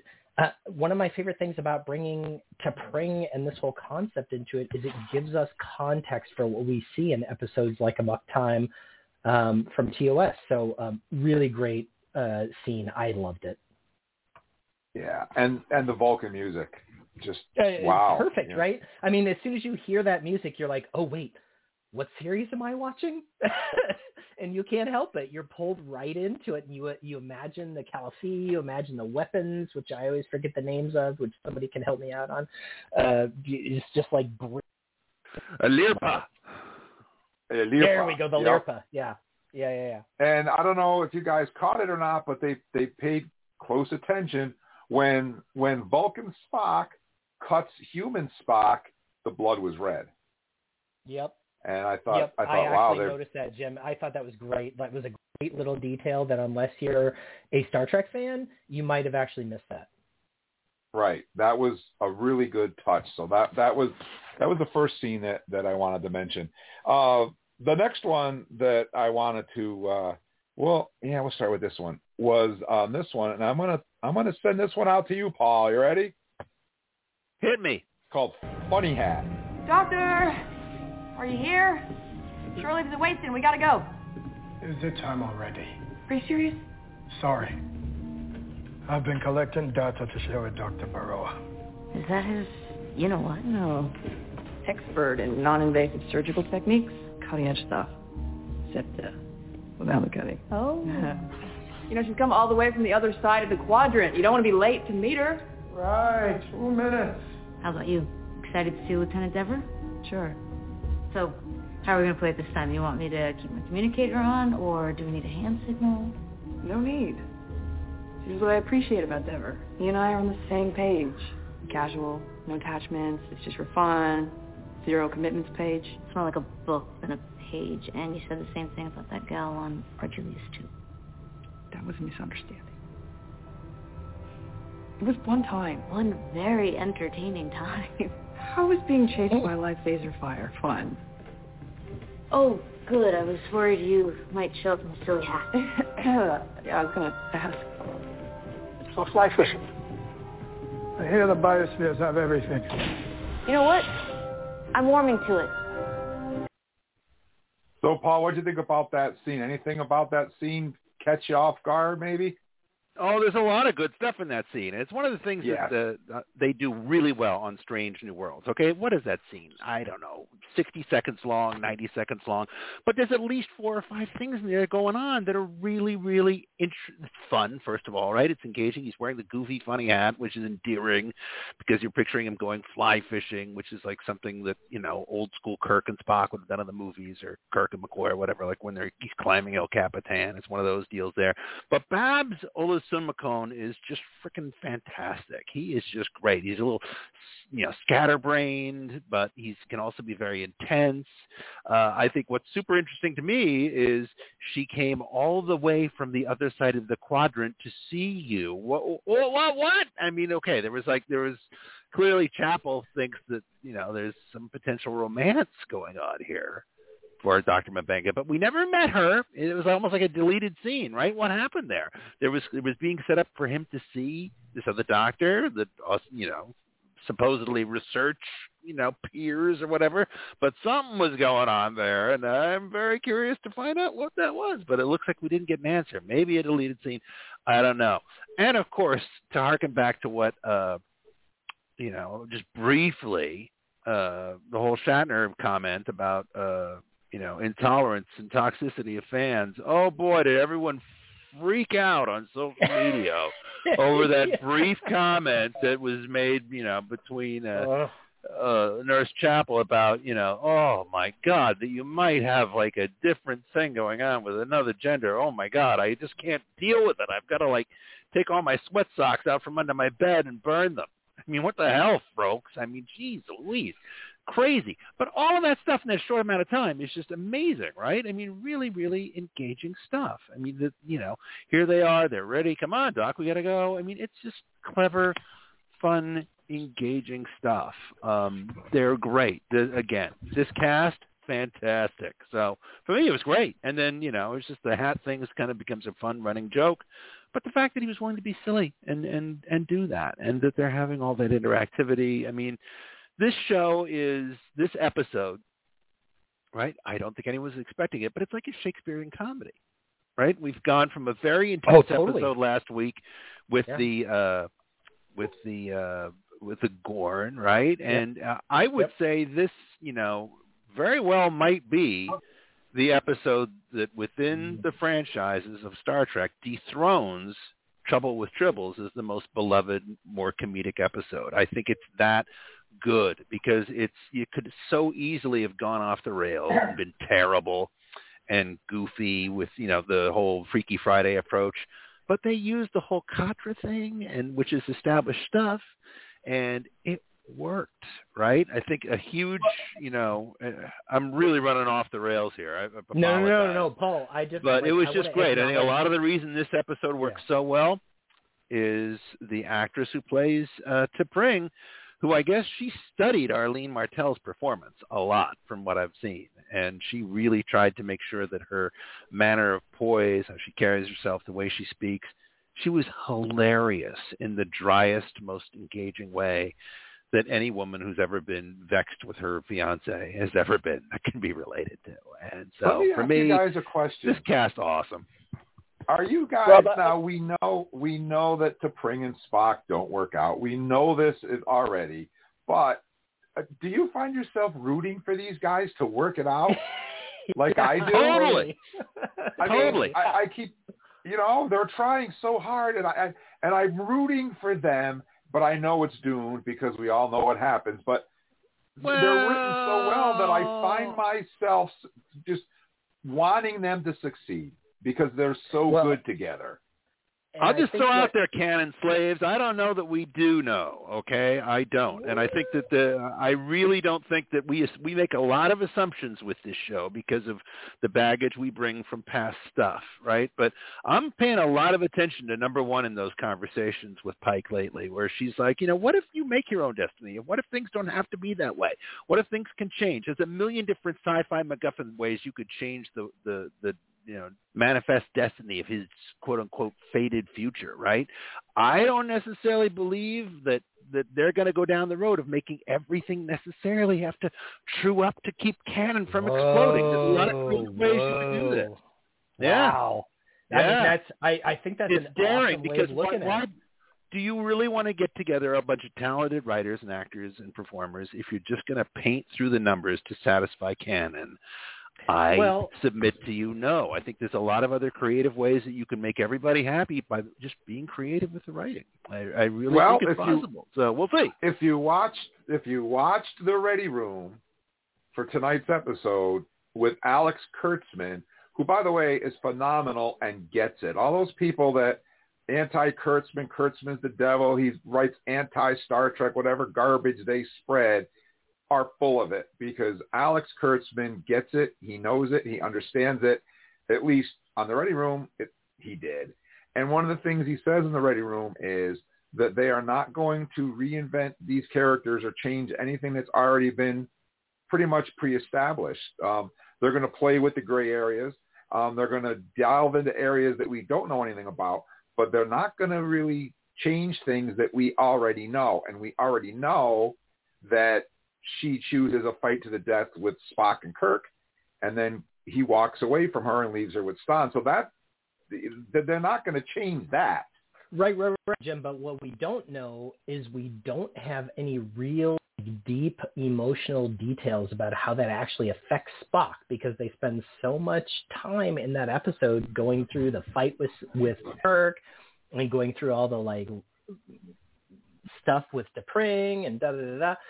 By the time we get to the end of it, we still don't understand how Spock feels about everything. And I feel like what Strange New Worlds gives us the the ability to do is it goes back and it says, okay, we we now of course have you know 57 58 years of established canon that spock is an emotional guy who tries to hide it just like every vulcan out there although it's particularly intense for him how does his divorce from T'Pring actually affect him and like that's where strange new worlds can shine is it is it gives us depth to the character uh, Paul, I would love it if they would actually change and like adjust canon because I'm the guy who from day one on the Calvin Kelvin movies, for example, has said they're eventually going to bring him back around. They're, right? This is an offshoot. They're eventually going to like pull this all back together.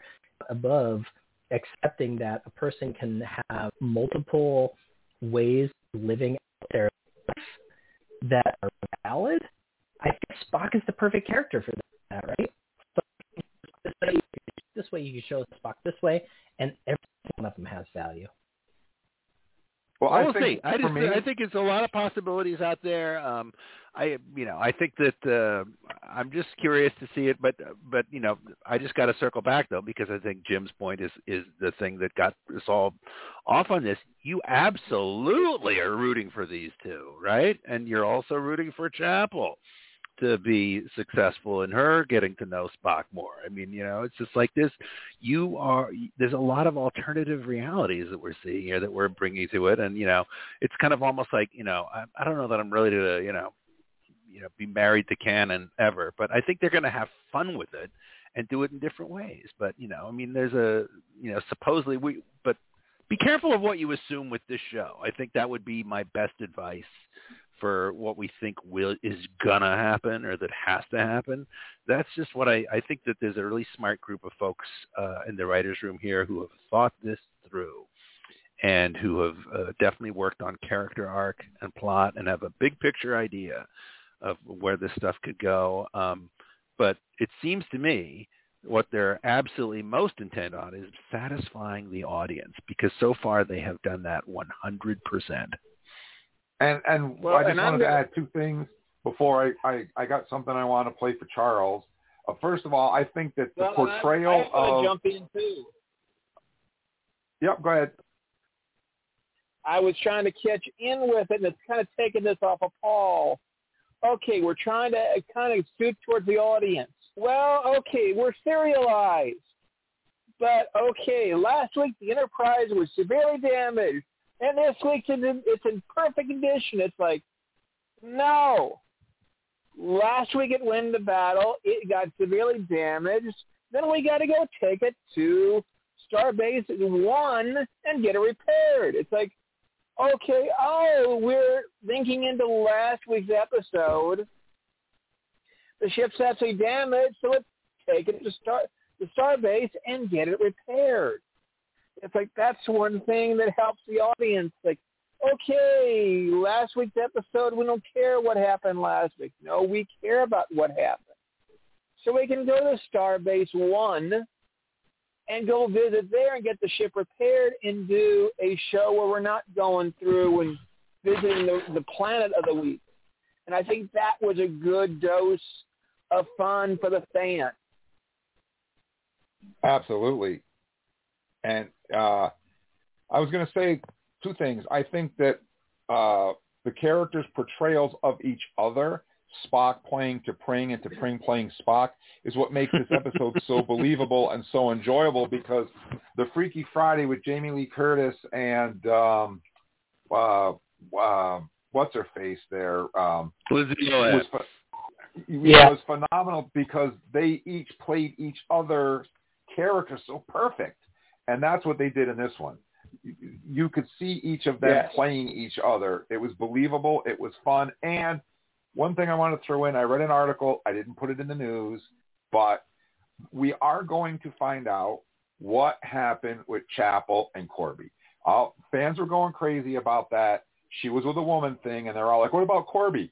We're going to find out about Korby. Uh, Kurtzman said that Korby's going to be addressed, and it's going to be in an episode. So the Korby thing, her her That's engagement with awesome. Korby, is going to come up at. So bear that in mind. So that could Charles, be really this cool, next one- man. it's it's going to be Yeah. good. Everything has been good so far. Uh, this one I picked for you, and the name of, that I gave this clip is the nickname.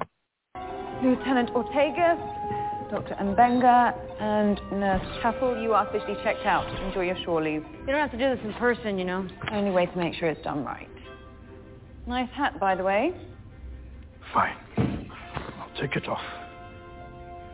What did you have planned for shore leave? You kidding? They don't shore leave. They shore stay. All right. The nickname. I don't know what I'm saying. I should probably go. Chief Carl, What nickname? I can't remember. It's... Uh, Where fun goes to die. It's stupid. The yeomen don't know what they're talking about. If they did, they wouldn't be yeomen. Energize.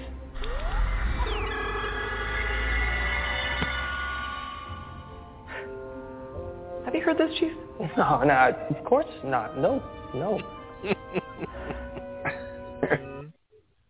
All right, Charles, what do you think about that scene? that Well, one's I for you. I think it. I think it seriously shows one thing that we have definitely talked about with these two gals, and it's something we've been kind of discussing. How well are they between? How well? Who makes a better XO? Who who's the better one in charge during battle?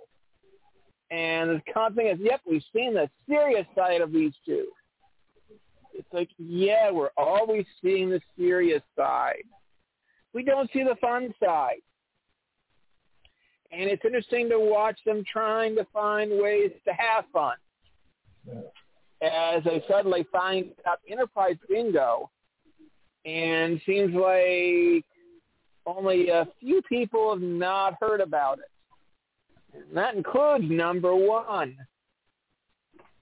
And as well, all the kind of like, oh yeah, I kind of snagged this from the and it's like, uh huh. I think she had her own copy of it. She knew it was there. But I think it gave them a chance, like, why don't we see these two have a little fun? Catch these two doing, catch these two entities doing something they're not supposed to be doing. And I love the interrogation between these two. Well, oh, it's so serious. She's interrogating the first, second, third degree. And it's like, oh, she's sitting back. It's like, but okay, you're not grabbing sodas or a beer to have this interview. She's making so much fun and relaxing. She's enjoying herself, and we get to see the the two different p- point of views from these two, and to realize, yeah, they do take their jobs too seriously, and they don't stop to have fun. I know we've got a captain who did that frequently as well on the Enterprise D. Definitely, I think it was a fun scene of oh and I I truthfully I like to see them those two having fun. I think it was fun to see them trying to do some of that bingo, even though some of that bingo, like yeah, they don't have to sit there and try to challenge on it. They've done it.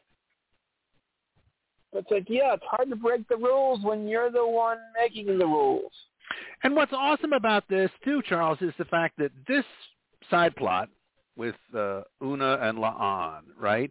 It, thematically, it connects up so beautifully with what's going on with Spock and T'Pring because it's all about they do the exchange of the katras, right? Because they want to be able to see what the other person is experiencing, right? And that's the whole thing of these two going through Enterprise Bingo. They want to get a sense of understanding the the the midshipmen, right? Understanding the cadets What- more, seeing things through their eyes. That's what the whole episode is about. It's so great. Good point. It, It's awesome. It's awesome. Great and, writing. Uh, speaking Yes. of that, um, Eric, you're up next, and um, I just entitled this clip "You Are Fun." Why do you let it bother you? Hmm? Where fun goes to die? It didn't bother me. I just hadn't heard it before. Have you? No. And I don't care. I don't either. Just not knowing makes me feel out of touch. As a senior officer, I don't get to be part of the crew anymore. Oh no, that's not because you're a senior officer. It's because you terrify people. That's a compliment. Thanks. I mean, what's wrong with liking work? And surely, I mean, the ship clears up, halls are empty, no lines for the master synthesizers. It's just you and the gentle thrum of the warp core. It's like, it's like Christmas. Mm-hmm. I was looking forward to redoing the duty rosters. I was planning on checking the phase of house fires in the armory, actually. Attention, Lieutenant Noonien Singh. Security breach at airlock 4. Unauthorized access in progress. Copy. Computer, who's on rotation for backup? Belay that. I'm your backup. People are idiots. You're fun. All right, Eric, take it away. oh man, uh, this is quite possibly one of the funnest scenes in the entire episode, and it's one of the reasons uh, you will be surprised by my score on this episode. Potentially, oh my god, you guys, how much fun is this? Uh, yeah, they're just um, bouncing it back and forth. Um, you are learning the what I will say the it, it for me the reason it resonates for me is that I'm sort of a middle management guy. So for me, I hear these guys talking about how they want to be fun because it will actually help the people under them become, you know, more effective crew. Like they want to be fun not just for themselves, but because for them it's like geeking out on how can I be the best manager possible. So to me, this scene is just awesome. I love them bantering back and forth about what they can possibly do. I love the fact that there's this list, this like um, thing that's uh, ship specific. That if you do these things, uh, you know, you'll complete the the list, or uh, I can't remember if they give it a different name other than the list, but uh, that's what I call it. So Bingo. I, to, yeah, bingo. Right, right, right. So to me, one of my absolute favorite scenes in the entire episode, and one of the reasons that this is literally one of my favorite episodes of Strange New Worlds so far. It was it was good. They reminded me of Scotty when he gets locked. Oh, and yeah. He gets re- confined to quarters, and he says, "Good, I can study my technical journals." Yeah, Same thing. yeah, right. It's like a little, Totally. It's like a little bit of insight into the uh, crew member's personal world, right? Which I think for us is really fun because in the 21st century, we crave characters that we can actually dig into and like identify with a little bit. For me, in this series so far, it's Ortega's. I am completely identifying with Ortega's. I love every scene she's in. I love the support she gives. I love the fact that she's not a main character right now, but she literally has contributed to all the important scenes on the show so far. So I love where they're taking this show so far. It's woo, it's so spicy. Well, we've got more to talk about because this next clip I picked for you, Paul. Are you ready? Hit it. All right, here we go. I call this clip Spock and Chapel, as if you don't know what this one's about. Spock, you're clearly an extraordinarily intelligent person. Thank you. But you're also an idiot. I feel I should have seen that coming. Please elucidate. You told her you were going to be home for dinner, and then you weren't. I found myself in an impossible circumstance where I was unable to reconcile my many duties. it is not a human gesture I'm familiar with. Designed to break old habits. You're supposed to put her ahead of your duties. So being in a relationship is mutual sacrifice. Pretty much why I avoid them. oh. I am concerned that T'Pring thinks I'm an incompatible mate because I'm half human. Okay. I had a terrible dream last night that I had to fight my human side. Vulcans don't do subtle, do ya? I was raised on Vulcan, among Vulcans. My human family connection was frequently used to isolate me. Teenage Spock had a pretty lousy time of it, huh? I was bonded to my pet sehlat, I-Chaya. I had a Malamute named Milo. May or may not have been this girl called me stupid. Sharp teeth. I hope the girl did not repeat the mistake again. Look, uh, maybe T'Pring just feels misunderstood. The human thing is big in her head. You just have to make her see that you get her, the Vulcan. Thank you for your advice. If I can ever return the favor, please do not hesitate to ask. What are friends for? What are friends for? That was a rhetorical. Oh, I know. Humans are almost as easy to tease as Vulcans.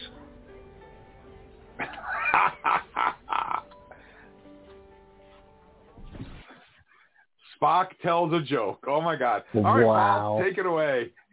Yeah, what what's not to love about that, right? I mean, it's just like uh, it's just uh, everything, right? And uh, it's uh, they're actually uh, Spock is finally starting to actually show and reciprocate affection for her as a friend, which is pretty cool, right? Because when she tells the dog bi- biting story, right, and they're bonding over pets, he's not. He doesn't say, "Oh, I hope the girl wasn't injured," you know.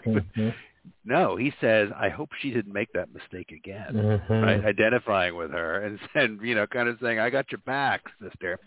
So I mean it's it's a it's a it's a little tiny gesture of for him, a big gesture of, you know, acknowledging and uh, affection. It's great.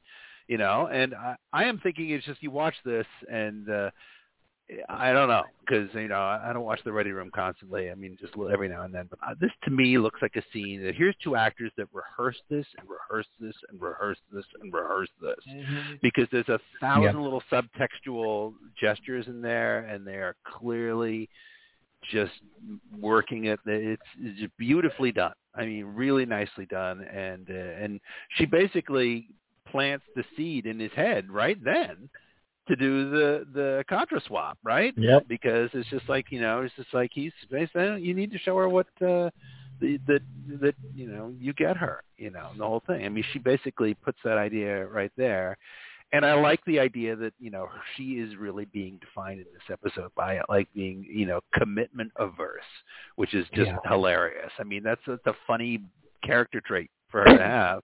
Yet you're seeing, you know, the, that long hold they have on her at the end of that scene, right? Where the camera just Mhm. holds on her and she's looking up and looking at Spock, and it's just, you know, I can practically smell the plomeek soup. Okay, I mean, it's just, it's just like you you see it coming, baby.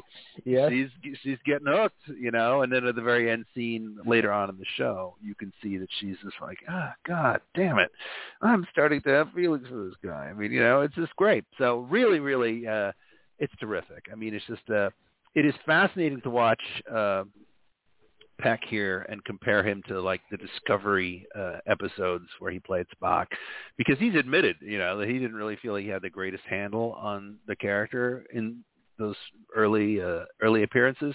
But man, he's working it. I mean, every single episode, um, you know, he I, I think I think he gets better and better. His delivery gets more interesting and nuanced.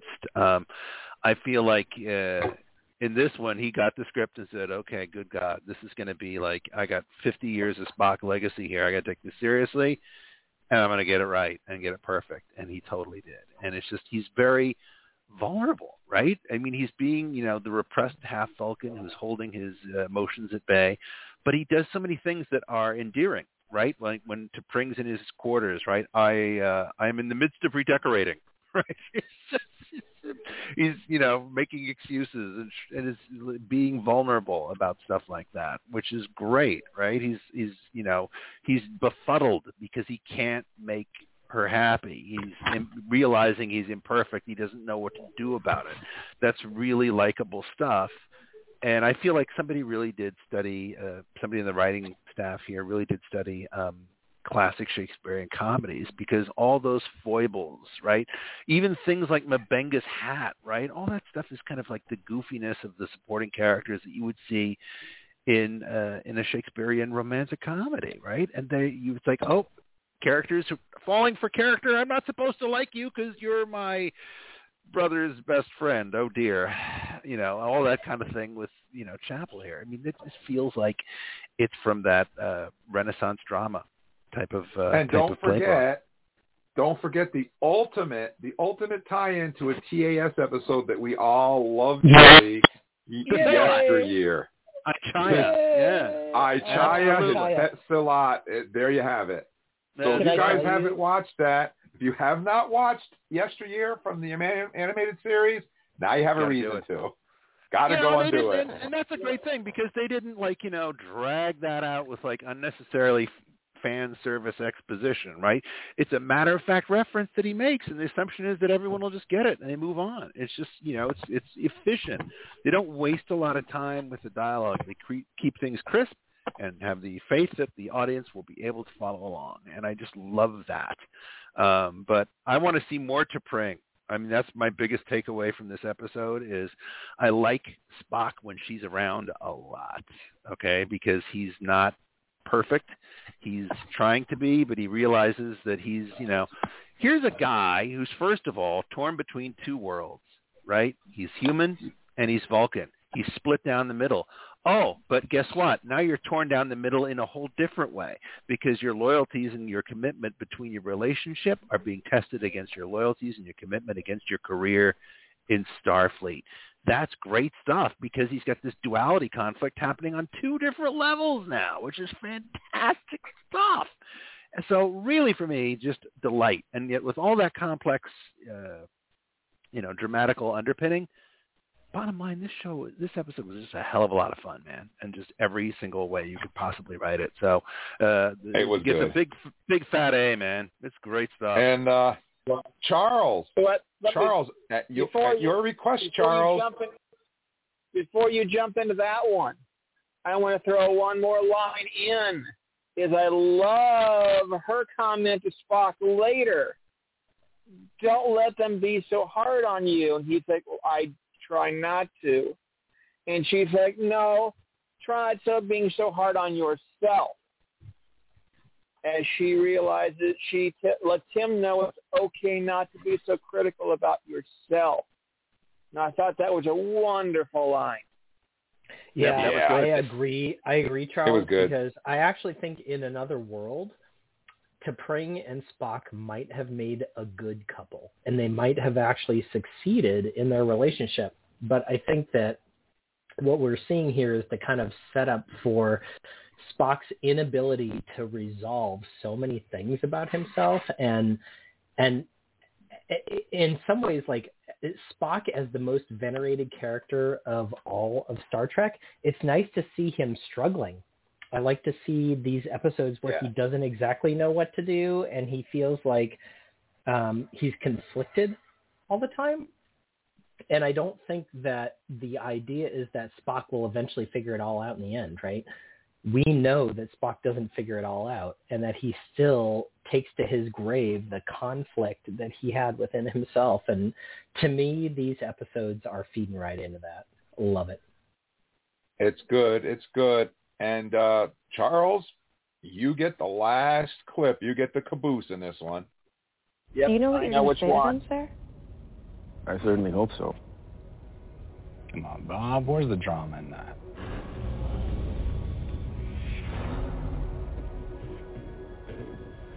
Well, Captain, tell us, why should we ally with your Federation? Easy. You shouldn't. Chris, why would you turn our enemies into your enemies? We're just a few years clear of the Klingon War. The Romulans are out there biding their time. Who knows what species will piss off next? And it's not like we're coming to you with any great respect for your culture. We barely know anything about it. Now, it's pretty clear we're only interested in you for your territory. And what would you get in return? The hypothetical benefit of new trade markets? Scientific advancement? Our promise of support in the event of a crisis, which will probably only come about because you've thrown your lot in with us. Now, the Federation has lots to offer, sure, but it always exacts a price. You have good reason to suspect that price is too high for you to pay.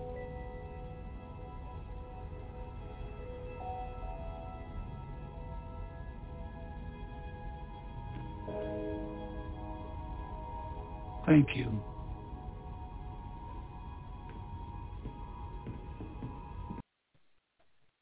All right, Charles, go for it. Ah, I heard this speech and just loved what we saw Pike do. You realize in there, one of my notes that I wrote down was negotiations is not always black and white. Yep. Is okay. Oh, we oh we gotta follow. We gotta follow the script, and we noticed during negotiations that there that they didn't follow the script, and that they were starting with Pike. Then they went to Spock, which was actually Spock Spock to Pell combination. But that to see that, and then Pike goes in, it's like, you know what? I think I understand what these guys are kind of doing. I'm fighting with the Ter- uh, the Terrians, but Telluride. I'm fighting with this group. I'm trying to be not. I'm trying to be nice with Pike. I'm being logical with the Vulcans. It's like, okay, there was a little bit of discrepancy in there. And to realize that, okay, maybe these guys are just trying to see what people are going to give them. Okay, let's not give them what they want. Let's give them the straight out truth. Let's be fully honest with them. And Pike goes off on this, and it's like Admiral's like jaw drop. It's like, what are you doing? It's like, no, I'm going with a hunch. Ah, our captain's going with intuition.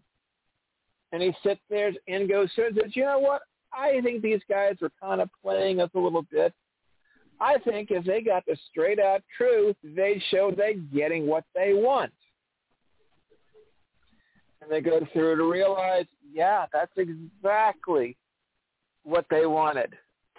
They wanted somebody with the straight, honest truth to them.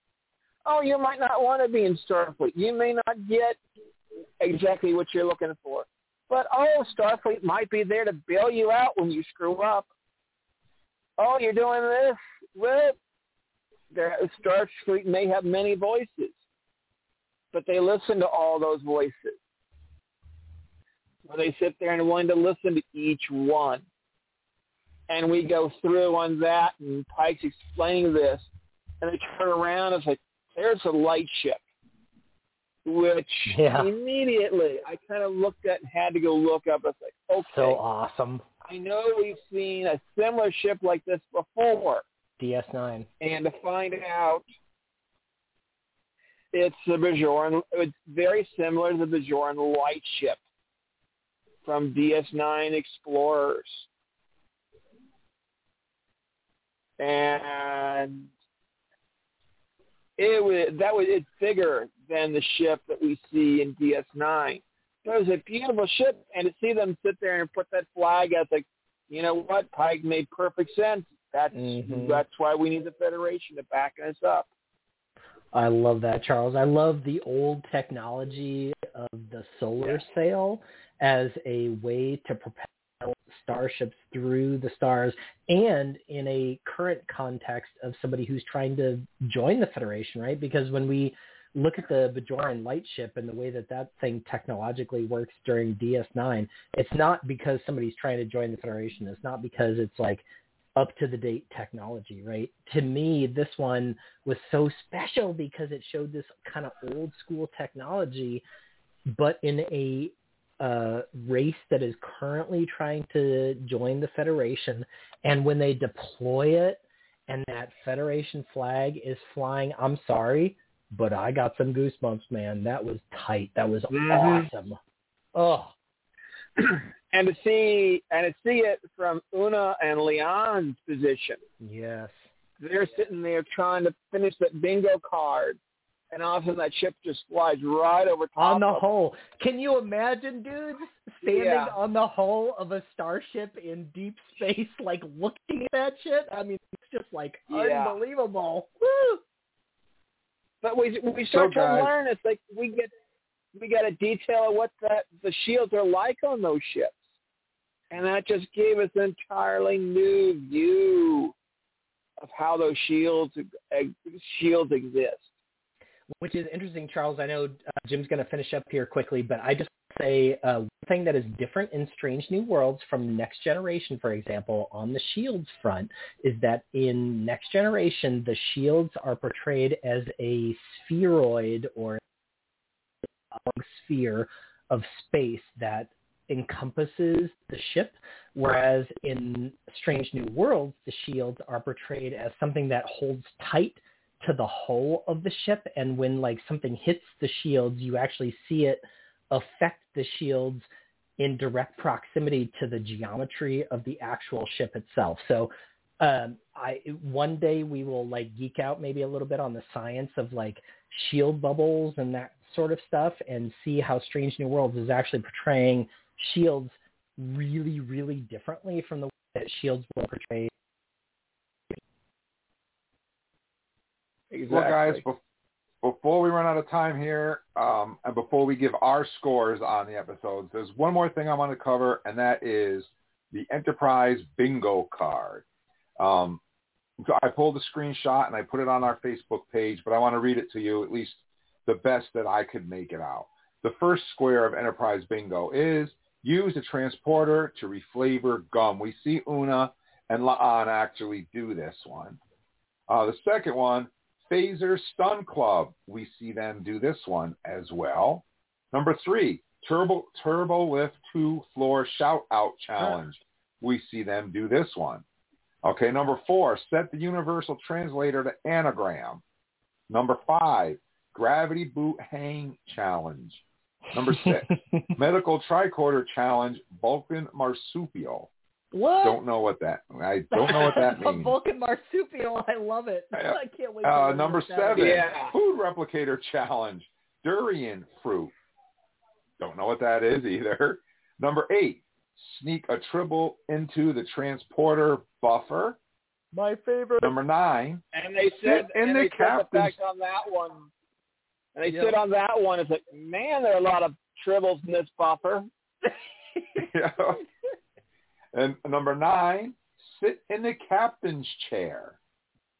And number 10, EV Suit Challenge, on unsanctioned spacewalk, sign the scorch.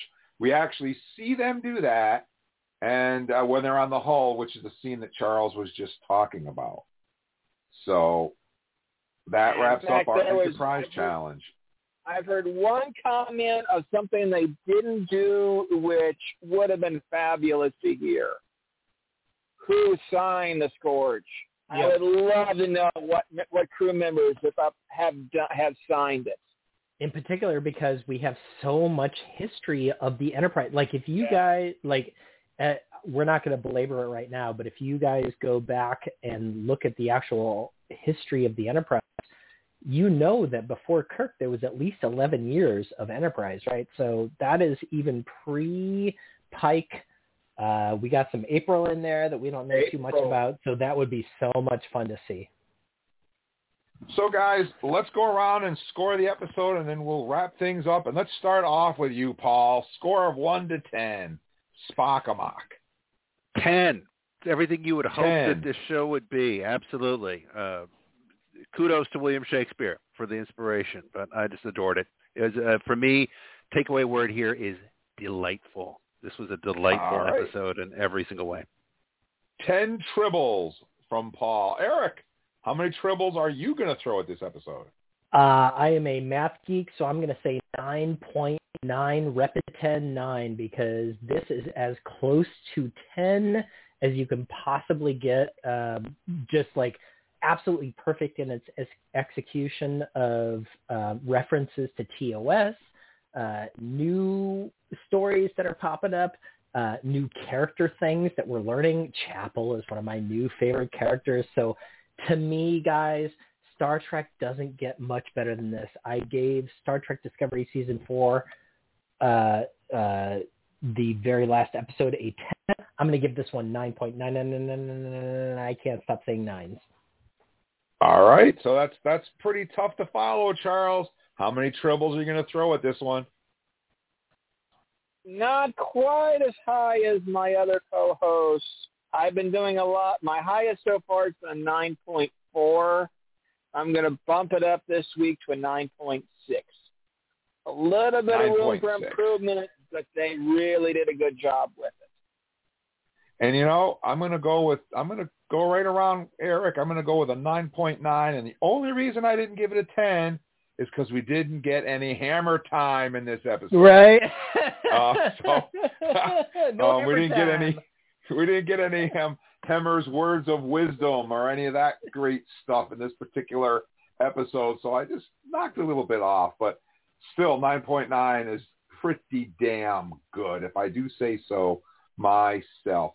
Um, I want to I want to let you guys know that on Monday we have a great show planned. You definitely want to hang out with us on Monday night. Same bat time, same bat channel, 7:30.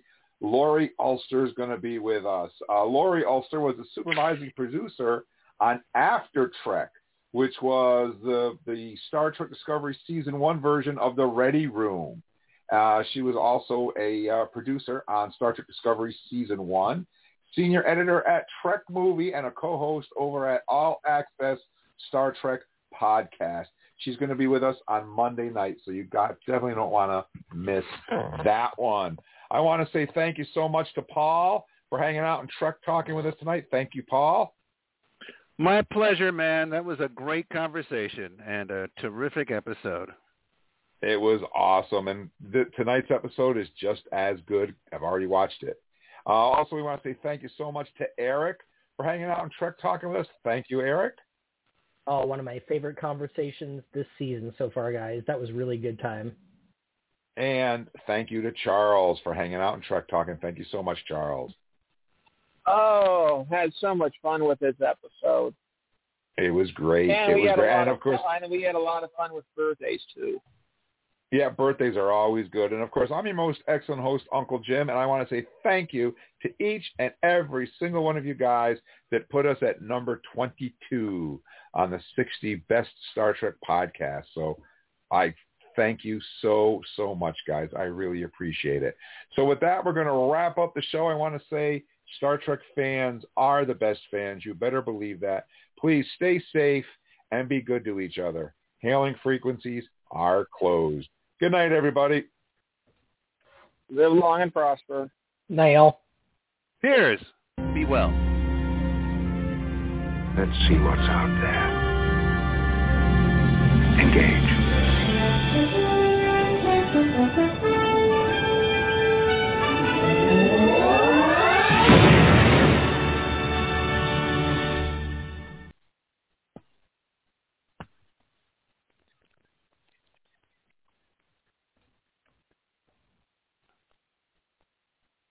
Hello, it is Ryan, and we could all use an extra bright spot in our day, couldn't we? Just to make up for things like sitting in traffic, doing the dishes, counting your steps, you know, all the mundane stuff. That is why I'm such a big fan of Chumba Casino. Chumba Casino has all your favorite social casino style games that you can play for free anytime, anywhere with daily bonuses. That should brighten your day a little. Actually, a lot. So sign up now at ChumbaCasino.com. That's ChumbaCasino.com. No purchase necessary. Group. Void were prohibited by law. See terms and conditions. 18 plus.